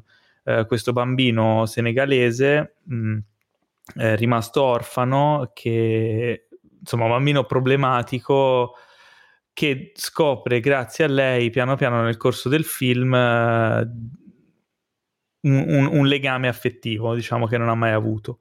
Uh, devo dire che mh, nel film lui eh, è proprio l'ancora del film. Cioè, questo bambino, casting eccezionale, hanno trovato veramente un ragazzino molto espressivo, molto bravo e molto naturale nel, nel recitare. E le scene tra lui e la Loren sono Uh, a livello di recitazione, di anche empatia, di legame empatico che creano, uh, sono veramente eccezionali. Non posso dire altrettanto delle scene in cui la Loren recita invece con gli attori, nel senso sembra quasi che eh, la naturalezza del ragazzino abbia tirato fuori da lei il meglio anche a livello recitativo, non altrettanto eh, altre situazioni, altre scene che risultano molto forzate. Ah. Um, sì, in realtà il film è godibile, ma non è niente di stratosferico. Eccezionale. Sì, è un classico film da eh, dramma, però con sentimento, eh, il, il, ragazzino da riscattare, insomma, tematiche un po', un po' già viste. Sono belli i personaggi, come dicevo, ehm, la situazione di disagio sociale sembra sempre non completamente autentica. Mm. C'è sempre un po' questa patina di eh, quasi di un occhio esterno. Ci sono altri film eh, magari ambientati in situazioni difficili. Già lo stesso ne avevamo parlato qualche settimana fa di Cuties, no? Mm-hmm. Eh, che si svolge in una situazione sociale un po' simile, ma è molto molto molto più autentico, è, è molto più veritiero nel, nel, come la racconta, nel come la mostra. Qui sembra tutto un po' uh, patinato, un po' edulcorato. Uh, quindi plauso assolutamente al, uh, a Ibra, Ibrahima Gheye, che il ragazzino interpreta Momo, e alla Loren per le scene che, che fanno insieme e anche alla regia di, di queste scene, insomma, ben riuscite. Uh, in generale non è un film che mi aveva particolarmente colpito, diciamo la sufficienza, come posso dire. Uh, godibile, sicuramente molto um, sarà molto piacevole per i fan della Loren, uh, ri- sicuramente rivederla sullo schermo è sempre un piacere. Ehm, quindi insomma non lo, non lo, boccio assolutamente, ma neanche stra mega acclamato. Ecco, una via di mezzo. Sai che la Loren verrà candidata agli Oscar, vero? Per questo ruolo? Mm, non lo so, ma può essere, nel senso che non è che c'è questo ventaglio gigantesco, però sarebbe bello vedere, cioè la Loren magari un, un Oscar alla carriera, qualcosa. Non so se l'hanno già dato alla Loren, no, la Loren non ha Oscar alla carriera, ha un Oscar per la Ciociara. No, sì, esatto. Quindi, beh, dai, insomma, Oscar, Oscar storico, tra l'altro. Eh, storico direi. Eh, a questo punto è giunto il momento di eh, viaggiare verso l'Egitto mm. con Pietro che ci porta a scoprire i segreti della tomba di Saqqara. È un bellissimo documentario su Netflix che ehm, di base ti fa capire come ormai si possa fare ehm, documentari di archeologia di qualità senza più la guida turistica intesa come turisti per caso nostro...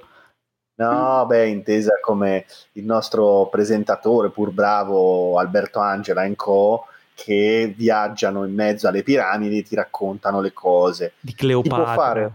esatto si possono una... bravissimi ma hanno fatto il loro tempo come tipologia di intrattenimento documentaristico, storico e archeologico. Ehm, questo è un documentario di alta qualità perché fondamentalmente crea il mistero, dura due ore e ti tiene incollato allo schermo come se fosse un thriller. Mm. Perché di base cos'è? Eh, c'è questa area di scavi di Saqqara dove c'è la piramide a gradoni più grande al mondo che è la piramide antisegnana delle più importanti e famose piramide di Giza, eccetera. No? È una delle più vecchie piramidi al mondo.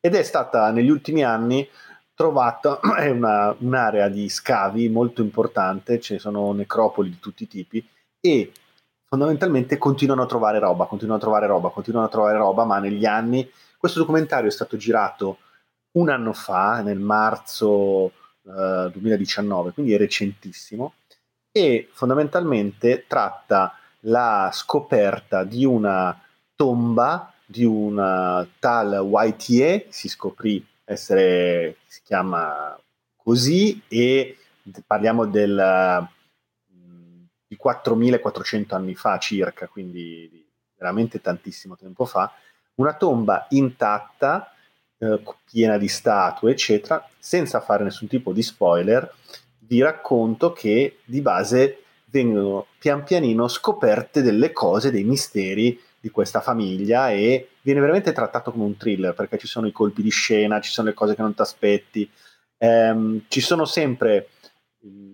E poi la, la, la, la parte parallela, la storia parallela di questo documentario, che una parte è antropologica, storica, archeologica, e una parte più sociologica, nel senso che viene narrata anche come eh, le persone, i ricercatori e gli operai che lavorano in scavi archeologici eh, basano la loro vita e il loro lavoro sul trovare cose, mm. perché se non trovano delle cose il, fina- il, il, governo non finanzia. Quindi c'è anche una corsa contro il tempo, perché il documentario dura un mese prima dell'inizio del Ramadan e durante tutto questo mese devono trovare, oltre ad aver scoperto questa tomba e devono fondamentalmente eh, scavare, trovare cose nuove all'interno di questa tomba, all'inizio del Ramadan ci sarà la chiusura dell'annualità, diciamo così, di lavoro.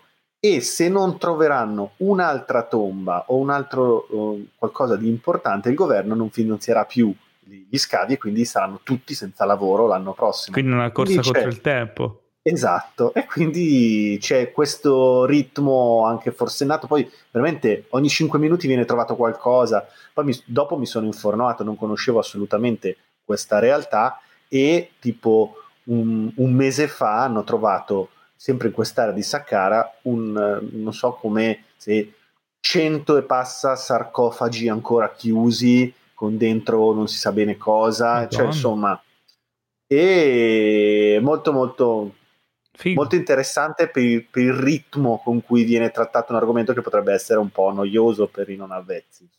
Porco cane. Quindi straconsigliato. straconsigliato. Mi incuriosisce un botto, quindi credo che lo recupererò.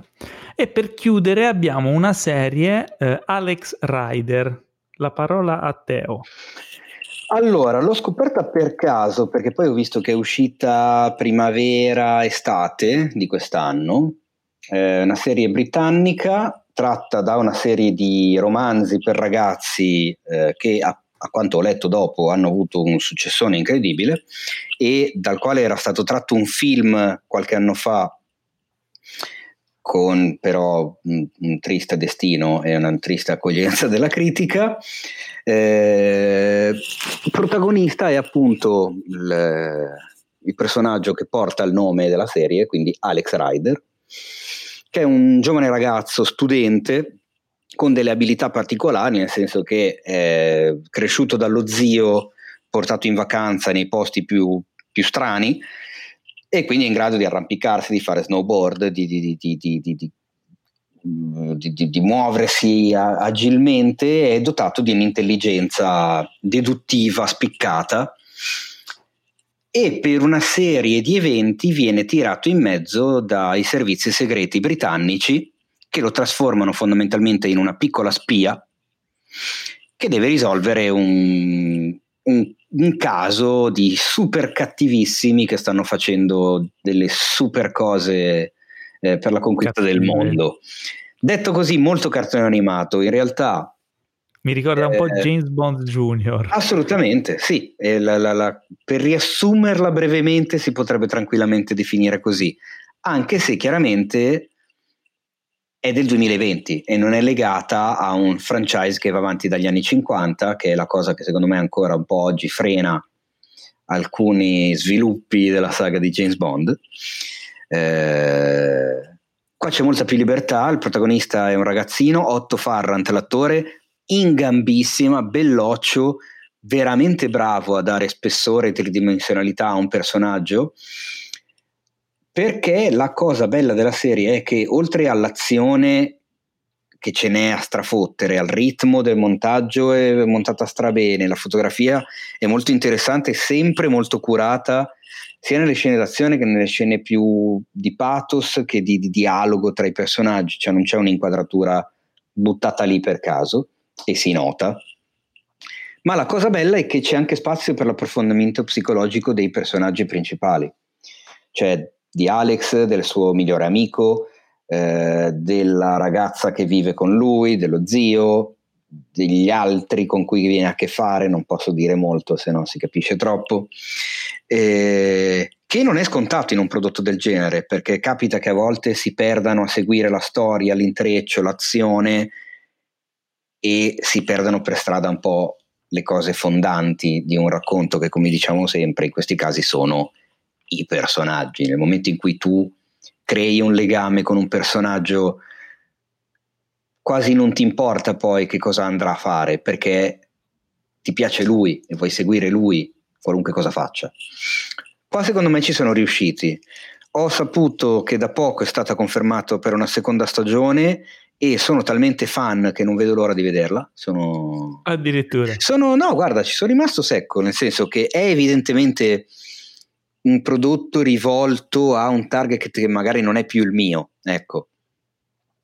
Ma non è, un, non è una roba per, mm, voglio chiarire che non è una cosa per bambini, neanche per ragazzini. Ha un occhio a quella generazione, perché chiaramente il protagonista ha quell'età, ma insomma, sparatorie, morti, sangue, okay, insomma, crudeltà ce n'è è molto divertente, molto dinamica, c'è anche chiaramente lo spazio per i, per i toni più comedy, soprattutto anche grazie al, all'amico di lui che è l'attore che ha fatto Holly in Game of Thrones, non so se è mm. presente, il bambinetto Holly. Sì. Quello che, che, fa una cosa a Jon Snow, che non diciamo per non spoilerare a chi non sì, ha visto. Game of Thrones. Ecco, nel frattempo è cresciuto, è diventato, mi spiace per lui, un uomo veramente brutto, eh, anche perché affiocca- affiancato al protagonista la differenza eh, diciamo estetica si vede ancora di più e se volete divertirvi se volete una serie di spionaggio ecco di azione che al momento non mi viene in mente un, un qualcosa a cui paragonarla secondo me Alex Rider può, può divertirvi eh, a me ha divertito moltissimo non me l'aspettavo, l'ho scoperta proprio per caso. Ho guardato la prima puntata e me la sono fumata in due giorni, incappando nell'errore che citavo poco prima nella puntata.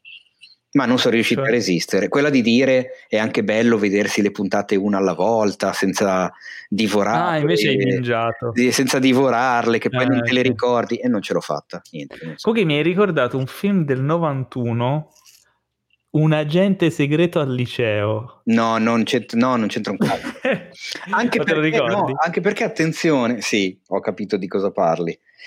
La parte riguardante, diciamo, la parte liceale della vita di, del protagonista è veramente minima.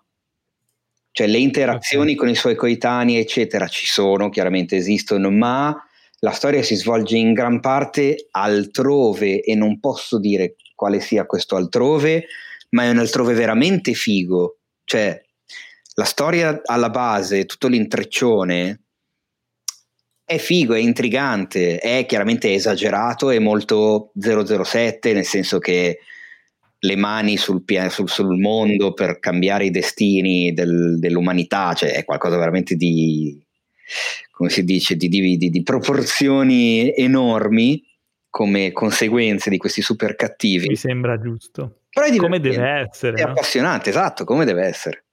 Bene, bene, bene. E quindi concludiamo con Alex Rider eh, la rassegna di recensioni di oggi, di questa puntata, che tra l'altro non a caso è la puntata più bella della settimana, ma è giunto il momento dei saluti, il momento che no, tutti voi odiate, ma è la puntata che 88, te odia, Paolo. che Pietro odia e che io amo. La puntata 88 doveva durare 88 minuti. È durata 88 minuti. No, non Anzi, manca un minuto, quindi dobbiamo sbrigarci, se no dura di più di 88 no. minuti. Oh, ne mancano 12 alla 100, eh. Eh? Ah, e ne, ne mancano 112 alla 200, guarda un po'. eh, fatevi un favore ragazzi, iscrivetevi al podcast, iscrivetevi al canale YouTube di Cinefax, seguite il sito, eh, seguiteci su Facebook, su Twitter, su TikTok su, su, Instagram soprattutto dove trovate non solo cinefax.it, trovate anche me at Paolo Cellamare, trovate anche Pietro Baroni at Pietro Baroni e, e trovate anche Teo, ma anche, ha anche un suo profilo privato, ma vuole nascondervelo, non dirà mai qual è il suo profilo privato, quindi cercatelo, ma non so se lo troverete. Eh, ma, mm. cosa?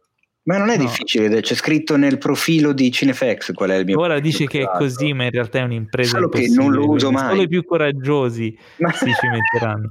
eh, bene, e, ehm, e, quindi nel frattempo, in attesa della prossima puntata, tra l'altro la prossima puntata sarà l'89, eh, un caro saluto da Teo Yusufian. Cosa? Ho detto che era l'89 perché so che ti piacciono i numeri. Sì, ma non, non, non funziona così. Cosa non funziona? No, non mi va di salutare. Di dire ciao. Fa il, mo- fa il mogio mogio. Mi dispiace salutare perché poi non, non, li sento per un'altra settimana i raga. Che poi non li sento neanche eh, adesso. Eh, tu non li senti, non li senti mai. mi eh. sentono, esatto. Tranne. Quando ci mandano i messaggi vocali della posta del cuore esatto. eh, in direct su Instagram. Quindi ah, ricordate ecco. che c'è questa possibilità. Ecco, volevo dirvi Telegram, cioè il canale Telegram. Ah, te- io mi dimentico sempre di Telegram, perché no, perché è una roba vecchia sto di Telegram, stop, eh, eh, questo messaggio è la domandona, stop la mia, cioè, no, basta, siamo nel 2020, quasi 21. Che pillola che sei, anzi, no? Telegram dovresti ricordartelo perché è un grandissimo disco di Bjork, anzi, è il remix totale del disco post di Bjork, che è un disco della Madonna, quindi dovresti ricordarti questa cosa che tra l'altro post e Telegram dischi usciti quando non esisteva il vabbè, concetto vabbè, okay. un caro saluto da Pietro Baroni quanto era avanti con la ciao, ciao ragazzi ciao. Bjork che ricordiamo che torna al cinema per recitare nel prossimo film di Robert Eggers Vedi? come si saluta in finlandese? No, Björk di dov'è? Islandese, islandese, cono- islandese. come si saluta in islandese? Pietro lo sa Anche non dir. Quindi no, un caro saluto da me, Paolo Cellamare, però in realtà Bjork, chi non dire. Bjork l'ho incontrata veramente a Reykjavik in un pub. Ma non dire cazzate. Ah, dov'è che l'hai incontrata? Vero? A Reykjavik. e con questo chiuderei questa puntata. Un abbraccione virtuale a tutti. perché voglio sapere tutto adesso. Ora Pietro ci racconterà come ha incontrato Bjork a Reykjavik. Noi intanto vi diciamo a Fefi Nikitikari. Dottir. Dottir. Esatto. Questo podcast è stato presentato da The Best Blend.